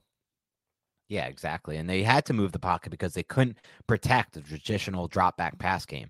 Something we've obviously heard, you know, as Giants fans this season with our side of the ball at times. Um, and so that's what they had to do. And this this play right here was just the best throw of the game by Davis Mills. I thought it was the best throw of the game in general. Great anticipation, throws it to a spot instead of to the open receiver and puts like this is this is the type these are the type of throws I'm hoping the Giants offense will have more of in the second season. I just want to see more throws, man, where it's like they go for the deep over, they throw it into space. It's thrown with anticipation into into like an open vacated area. It's not like Mills did this often, and you could see Mills do a good job of also kind of navigating, manipulating the pocket, resetting his feet to get to a, a solid spot to throw the football from, a good throwing lane. But mostly here, it's the anticipation and it's the throwing to the spot, and it's the challenge of the intermediate level of the field that I like.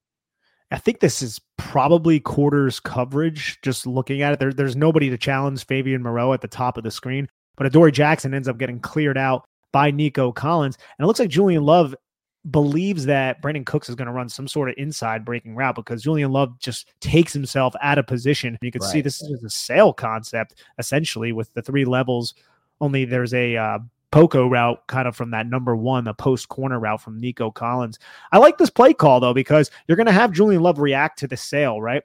But say the other safety was occupied, which he is not, or if this was a too high type of look instead of quarters, Nico Collins might be open when he breaks out of the corner part and goes to the post, a cop route, I should say, not a poco. You can kind of see it, but he runs off the screen a little bit there. But Adoree Jackson is kind of just really good in coverage and is all over his hip. But I, I still like the route concept. Yeah, it was a good call by the Texans there. Sets up a big it sets it's a big play that sets up um it's 25 yards. Yeah, yeah, it was a 25 yard. Sets up the first and 10. I this was the penalty was this the penalty? No. No, the penalty is not on this uh, feed, but the penalty was just purely facilitated by Dexter Lawrence. Dexter yes. Lawrence does an absolutely excellent job in uh, just forcing Kenyon Green to hold, which uh, the penalty was a touchdown pass, 19 yards to Brandin Cooks. Right here, there's just really nowhere for Davis Mills to go. He, he's kind of scrambling, looks like a chicken with his head cut off, which would be still just an absolutely long neck without a head on it. And then uh, he throws the pass just outside the reach of Nico Collins to set up what ends up being a second and 25 after that touchdown is nullified. Yes, yeah, so they throw the touchdown to, to to the Cooks on the double double move. They try it right away. They try to go back to the double move, but on this one, one, you have Dexter Lawrence get immediate pressure to impact the throw. Two, you have the safety here, Dane Belton, in a position pre-snap. Like, how are you throwing this ball as Davis Mills? Like, this is not a good decision with the safety in that spot.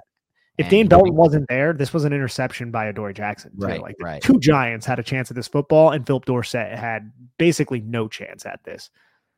Yep, you nailed that. This is a quarter. This is a quarters look. Like throwing that football is is is very bold with like your number three or number four receiver against Adoree Jackson, but it just worked on the previous play. So this is just a young quarterback to me saying YOLO, and Dane Belton yeah. ends up coming away with his first interception. And literally, dude, what's funny is the the touchdown that was nullified, this pressure by by Dexter Lawrence, essentially the same exact pressure, only Kenyon Green doesn't hold on as long. It's just right. It's just Dexter Lawrence shooting his hands inside and bull rushing towards the outside shoulder. And you can see right here, Kenyon Green is still holding him. It's just not called. And then Dexter Lawrence is just too much to hold up in this type of situation. And he gets a quarterback hit on Davis Mills. Great pick right there from Dane Bell. We'll run that back one more time just so you could see how he just tiptoes his feet in bounds and secures this football this was not going to fool Dane Belton whatsoever. Good play. Yep. So that's the interception, ends that drive, and it sets up the next drive for the Texans, which will be a 12 play, 76 yard drive. This one ends in a field goal. The Giants bog them down in the red zone, which is what you need to do as a defense. It's why the Giants have been so good. Um, and it starts off with a 22 yard screen to Moore. So we'll just run that one. Chris Moore with the 22 yard screen. Giants end up kind of pressing Kayvon Thibodeaux close, which makes sense. And it's a good way to start a drive right here, right?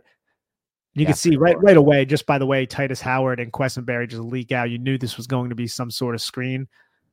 Twelve throws a solid block on Darnay Holmes and nice big explosive play for Chris Moore.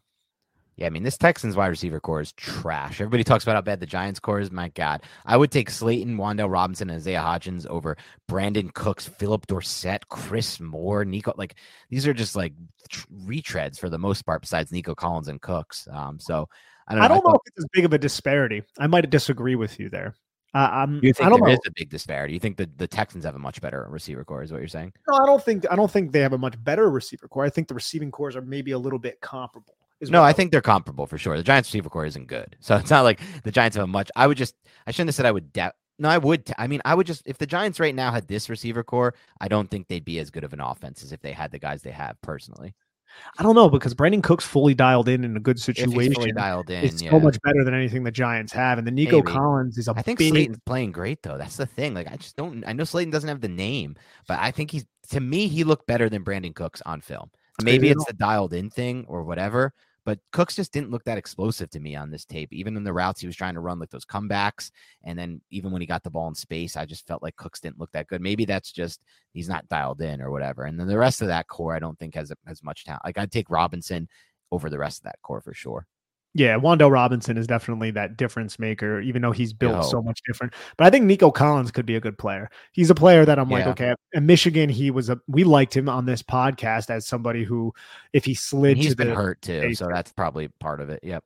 size speed, though, you know, size Yeah. speed, and you seen it saw in this game. He was giving Fabian Moreau probably the most trouble Fabian Moreau has seen this entire season. Yeah, good point. It's pro- they're close. I think I would slightly take the Giants, but they are close, and maybe take is right.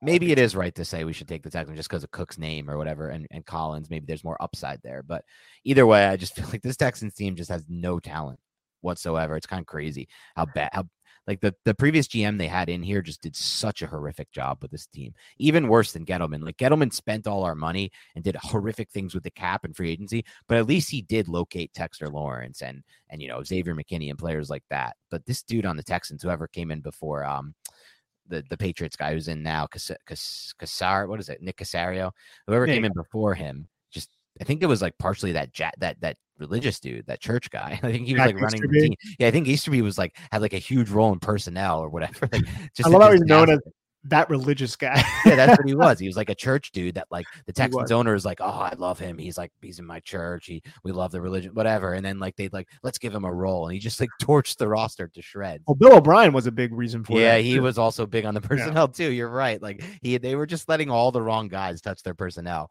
and now you see what happens. That team, like that team's going to take a long time, unless. But I mean, maybe not. Maybe they get Bryce Young and he's awesome or something, right? Like you don't know. Well, that's the thing though, too. How many how much draft capital did they get for shipping Deshaun Watson Right. out of town? Like that was such a topic of conversation. They have first round picks. so And, they have two first round picks in the next two drafts. and the Browns aren't good either. I mean, they might Right. be next year when Deshaun Watson is actually Right. playing, but they're not that great right now. So I think they're and I I trust Caserio to to at least have a better attempt at rebuilding that roster than True. than what we saw from O'Brien and Easterby and whatever the heck else they were doing over there. After the 12 yard catch to Collins, we have this first and 10 screen to Pierce. I like how patient Mills is because look, man, you have what five Giants who remove themselves from the play, and it really puts a lot of stress on the defense. This ends up going for a big chunk gain to set up another first and 10 where the Giants bring a blitz, ends up being a six yard catch to Nico Collins. like that observation on the Mills play. That well, he sold that screen really well, but I just I'm just laughing because the difference between Dameon Pierce uh, with the ball in his hand on a screen versus versus the lumbering Rex Burkhead was just so wild to me.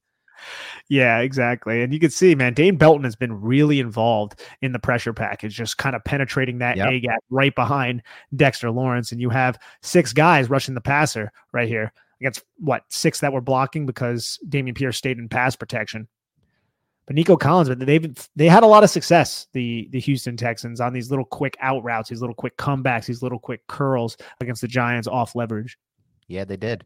They were they were taking advantage of the leverage, and I think at this point the Giants were just like they're up by so much. They kind of it's not like they went prevent or anything, but they played it a little bit differently than I think they would have if it was a close game. Micah McFadden gets a welcome to the NFL moment, getting drilled back. But I do love how physical he is stepping down a line to take on the puller. He goes in, and you know what? He doesn't really get moved a lot initially, but then he kind of gets driven back, trips up a little bit, and ends up getting pancaked. Yep. six yard rush by Dameon Pierce to set up this first and 10 play where Dory Jackson is going to show his chops against Phillip Dorsett. We also see some spin moves by Dexter Lawrence up front. We'll watch it from the sideline angle. Looks like the Giants are just getting set. Houston is using tempo at this time. More quarters type of coverage with the Giants up. Knew Houston was going to pass the football. They just kind of default to quarters at this point. Limit the yep. explosive plays. PBU yeah, for Adoree. Nice PBU for Adoree. Second and 10. Uh, Shane Simmons gets in on this one, hits Mills, which then they turn this into ruling this an incomplete pass. Um, yeah, this was the play where it looked like it could have been a fumble. Right. But Oshane Ximines does a good job against Tytus Howard. He kind of uses a double swipe to break the contact, get to the half man, land the rip move, and look at the bend from Oshane Ximines. Oshane Ximines really just bends and he gets low. You want to touch grass, right? That's what you're talking about. You want to get so low that you touch grass on this rip move. And look, his hand is close to the grass there, man. He gets really low and he corners, bends through the contact, and the screen went away. But I'll pull it right up here in a second. Bends through the contact there to to uh, get a nice hit on Davis Mills to force that incomplete pass. Yep, sets up a third and 10 situation. The Texans actually convert on this third and 10 here. It's just going to be a little screen, I believe it was, a little quick screen to Dameon Pierce. And again, you can see Pierce kind of show off his post catch ability, his talent in space, um, and he turns it into a first down. Giants still bringing pressure too, which you love to see, right? Like yeah, you have Pinnock sure. coming in, you have Leonard Williams, Kayvon Thibodeaux. One reason why the Texans were so successful moving the football in the second half, as you guys can see by watching the YouTube, is because the Giants are freaking really aggressive, still sending the pressure, and the Texans are just throwing screen passes, just little quick hitters. This is how Davis Mills ended up going for over 300 yards. Yeah, exactly. They were there. He took advantage of some of the leverage. Um, it was a gross 300 yards, but he got there. And so you're seeing just a two yard run. We'll go through that real quick. Love the um, play by love the play by Kayvon Thibodeaux. I want to break this down because this is a zone read type play. No one's scared of Davis Mills, but you still have to respect it and watch how Kayvon Thibodeaux sits, looks at Davis Mills. Davis Mills doesn't have the ball. Okay, I'm going to collapse and make a nice tackle on Dameon Pierce for only a two yard gain. Good play by the rookie. Yeah, he played that zone read really well. Um, second and eight, they tried a little fade ball to Collins. It, it, it not too much of a window, and it was incomplete. And you could see, I don't even know what Davis Mills was doing when when he threw this football. Watch how he skips into Collins, this throw. It was to, Watch. to Moore. Yes, to Chris Moore. Look how he steps up and like heaves yeah. this football. I'm not even sure what the hell he's doing. That's so weird right there. Yeah, oh, it's Chris. Hideous. Uh, third and eight, pressure comes right in up front. You got good coverage on the back end, nothing for Mills, and it turns into an incompletion, leading to that quick field goal that they tried to do to get the onside. And then, you know, this was good coverage by Fabian Moreau. Just stayed on top, didn't grab or anything. Just yep. stayed right on top of Nico Collins' route. Let's see the pressure from the end zone angle. Just Dexter Lawrence just making number 64 pay for trying to block him. And that is more than likely a hold, I would definitely say. Giants are bringing more and more pressure right in the face of Davis Mills. This guy just did not have a lot of time to throw the football. Incomplete pass, field goal. All right. Was that, there was one, was there final drive you want? Yeah, there's a final drive, just five plays. It ended up resulting in a field goal. Remember, they kicked the oh, field oh, goal to get it a one right. possession game. Field goal. Yep. Yeah, exactly. We, we can run through these plays and then do our superlatives if you would like. Yeah, let's do that as we run through them actually. So we'll just play the we'll just let you guys watch them. We'll run it through until it's done. Let's start this one off superlatives with our unheralded player of the game. Unheralded player of the game for the New York Giants. On the defensive side of the football, look, I think you can go with Jason Pinnock. I think you can go with a Micah McFadden. I think you can go with an Oshane Ximines. But I'm going to go with a player that is one of the best players on the defense, and we don't want to talk about him all that much. And that's Adoree Jackson. I think mm-hmm. it could be Leonard Williams. I think it could be Dexter. It could be really anybody. But I'm going to go with the Dory Jackson here. Does he qualify for this, Dan? I think so, just because we haven't really named him too much in this in this superlative series. And one thing I want to do, which I meant to do at the bye week, Nick, but I'm going to now have to do post bye week, so I'll, I'll probably try to do it in the coming days. Is go back and listen to all, re-listen to all of our podcasts and then tally up everyone we named for all of these superlatives. And then I'm going to put it on Twitter or something like that, maybe in the YouTube comments as well, where I'll just give a tally of, you know, who's won in each game, how many people won best offensive player on the field. In each game, how many people won deep best defense player, highest effort defense player. And that might just lead us to, you know, some interesting trends or just it, it could lead to some interesting observations. So we'll look back on it. But the point I'm trying to make is I don't remember naming Adoree Jackson too much. So nice job. Give him this one. I, I like to get his name in there. What about you, my friend? I'm actually going with Jaylon Smith as the unheralded player of the game. I just, when I think of unheralded player of the game, I think of what made this game so good for the defense, what player did who's not getting a lot of credit. And to me, he stands out more than anyone because no one's really talking about Jaylon Smith this week as having a good game. And I actually thought this was his best game as a Giant ever, including last season. I really do feel that way. It's a subtle, good game. It's not like, you know, you could look at other games and be like, well, what about the game he had a sack? Or what about the game he got an interception? And he hasn't had an interception, I don't think, with the Giants. But it, my point is, outside of the box score stats, just based on the actual film, this was the best game I saw from Jaylon Smith. And I feel like if they didn't have him on the field in the role that he was playing, they would have been in a lot of trouble with Crowder and McFadden out there. So he wins that award for me.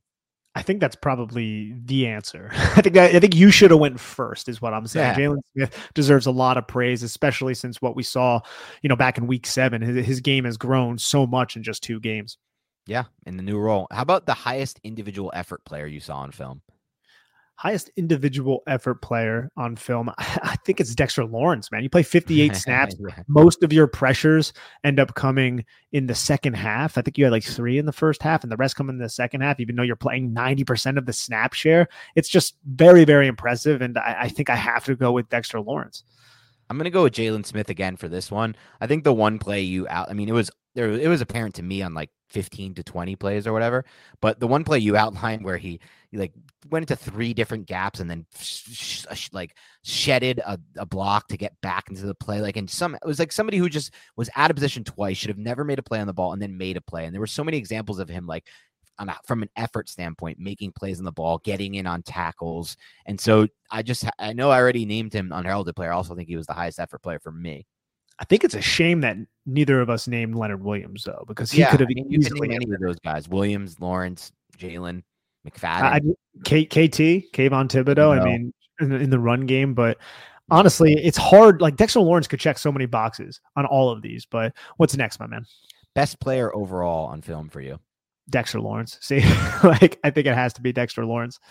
It's closer for me than it is most. We I mean, we've had Lawrence is probably on a streak. This is why I want to do the. I want to tally it up so I know the streaks. I want to tally it up so I know the stats. I love stats, so I will. But Lawrence has won this for us like a lot. he might be on a streak, and it's so close for me in this one, closer than it's been. I should say at least between Lawrence and Leonard Williams that's the only like most games it's felt like it's been Lawrence for sure or Lawrence the bigger gap. This one was a little bit closer, but if I'm going just by purely who was the best player I saw in film, it is Lawrence again. It's Williams was great. He was the second best player on tape, but Lawrence was the best player, like by a margin that's enough to, that you have to give it to him. So I'm going Lawrence as well for that. How about the play call you like the most in this game?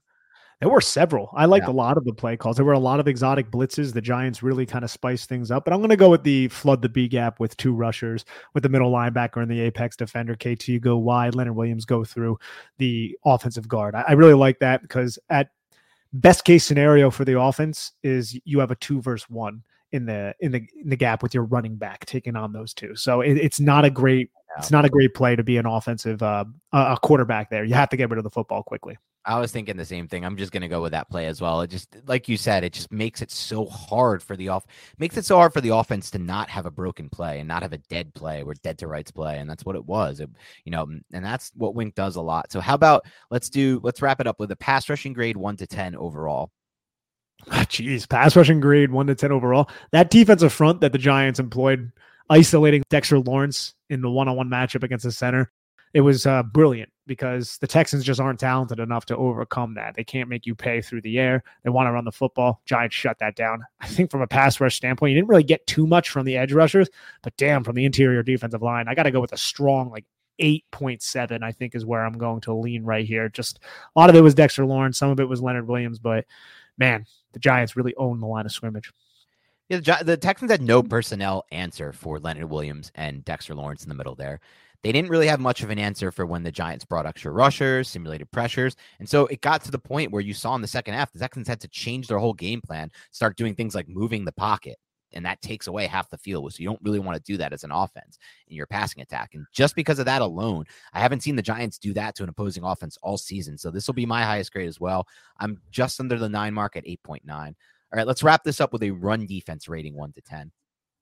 I think they did a good job. Sans the 44 yard rush by Dameon Pierce. So I'm going to go with eight, which is which is kind of weird because Dameon Pierce ended up going north of 90 yards. But I think when you had Dexter Lawrence out there, they really didn't get anything going. Right on the ground and you remove the 44 yard run, which you know, I know you can't, but if you take that away, they were not efficient at all on the ground. I think it would have been like three point something. I don't math, you know, it's difficult. So let's go with a let's go with a little bit less. Let's go with a seven six. But okay. I I, I, th- I, thought pretty high of it, especially because those second level defenders or linebackers are yes. playing so much better than they have the entire season. And you lose Xavier McKinney big step down, Xavier McKinney from Dane Belton from a run support standpoint. I think we've seen that throughout this game. It's definitely something to pay attention to throughout the uh, games going forward. I really hope McKinney is back whenever the Giants play the no, Philadelphia Eagles. That's that's going to be key.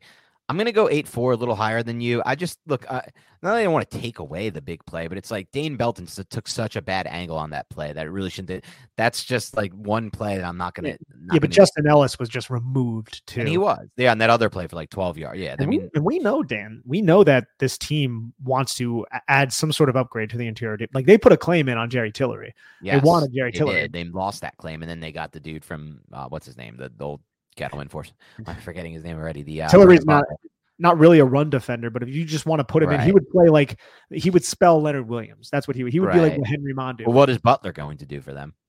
Oh, Mondeaux. I mean, he has to get on the active right, roster. Yeah, I feel like it's competitive every week for the two practice squad elevations. Every yeah. week, it's like who's it going to be? Like Landon Collins wasn't called up after playing you know, solid football. So it's one of the, and we thought he was going to be. So I think it's always going to be some some something kind of um talk around Friday, like who the hell is going to get called up for this game. So uh, Mondeaux now he's on the active roster, so there's going to be room for somebody else to get called up. I wonder if Pimpleton will end up getting called up because I don't like having Adoree Jackson as a kick or a punt no, return. I, I, really don't. Like we didn't that. even talk about the reaction or on anything yet, but I'm in full agreement with you. I hate having Adoree Jackson back there. I'm just like I'm out on punt. I'm out on returns in general. I'm I'm fully out on kick returns. if I coached a team, I would say kneel that shit every time and take it to the 25 because there's just not enough to gain and there's way more to lose with the fumbles and the injury potential too. You're also taking away a play where guys can get injured. A high, like a likely play where guys get hurt. Same thing goes for the punt returns. Fair catch that shit and get off the field. Like done. I'm done. Like I don't care. We're not even a good like punt return. We're not even good at punt return blocking team. So if we do even catch it, we never have holes. Our guys never commit. They're never like go vertical fat. Just freaking put somebody back there who can catch the football, not fumble it, and call it a goddamn day. That's where I'm at with our right now. And, don't think anything's changing too much this season. So just get in the safe guys and don't put your don't put a guy like Adoree Jackson you literally can't afford to lose back there. It makes I, I, that I don't like by the coaching staff at all, but we'll see what happens. I'm not a fan of it. And we should actually turn this into a quick special team segment because special teams continue to be an issue. Like those two punts by Jamie yeah. Gillan were horrendous. You know, how much field did they flip with those two punts? Like, like you can't have that. That guy is not a good punter in terms of precision. Like, if you want no. him to, if you want to punt, if you're backed up in your own end and you want to punt the ball from your 20 to their 20, he can do that. And that's where it's awesome. But you want it to be precise and you want to pin the football down at the one, two, three, four, five, six, seven, eight, nine, 10 yard line. He's not the guy, man. He's going to put it in the back of the end zone. He just doesn't really have that type of leg control that you need to, to right. uh, really put the football where it needs to be. I will say this though about that, as far as the roster building, kind of thirty thousand foot view goes, and we'll wrap up with this. I do like at least that they're probably just going to like try a guy like Gillan. If he improves and starts to get better at placement, they'll keep him. Otherwise, they'll move on. Instead of doing like what Gettleman did, which was trade a pick, a draft pick for a punter, then re-sign him immediately and give him guaranteed money, where you're like cutting him and there's some dead cap, like for Riley Dixon. Like so, like at least we're not like doing stupid ass things like that. What's the property tax on on the house that Dave Gettleman yeah. owned in your mind? Look, right look, I had to do all this. It's, it's been awful year. Like we were running a pod, we're doing a Giants podcast here. I'm I was sick of the Gettleman for years, and we had like two more years after that. I was like, I had reached my breaking point like multiple years before he was fired, and and ruining more, more multiple more off seasons. So It'll take a while, but eventually I'll get through it. I promise. But that's all we have for today on the Big Blue Banter podcast. Keep it locked and loaded, though. This week we'll have previews. I think we're going to do two previews. We didn't do a preview last week, so we'll make up for it with two Lions previews from two different kinds of guys. One's going to be a film dude like us, and the other is going to be a former player, which I think also both those two dichotomy they bring different uh, perspectives to it. And then we'll probably do a mailbag or something like that as well. So keep it locked and loaded. Have a great rest of your week, and we'll talk to you soon.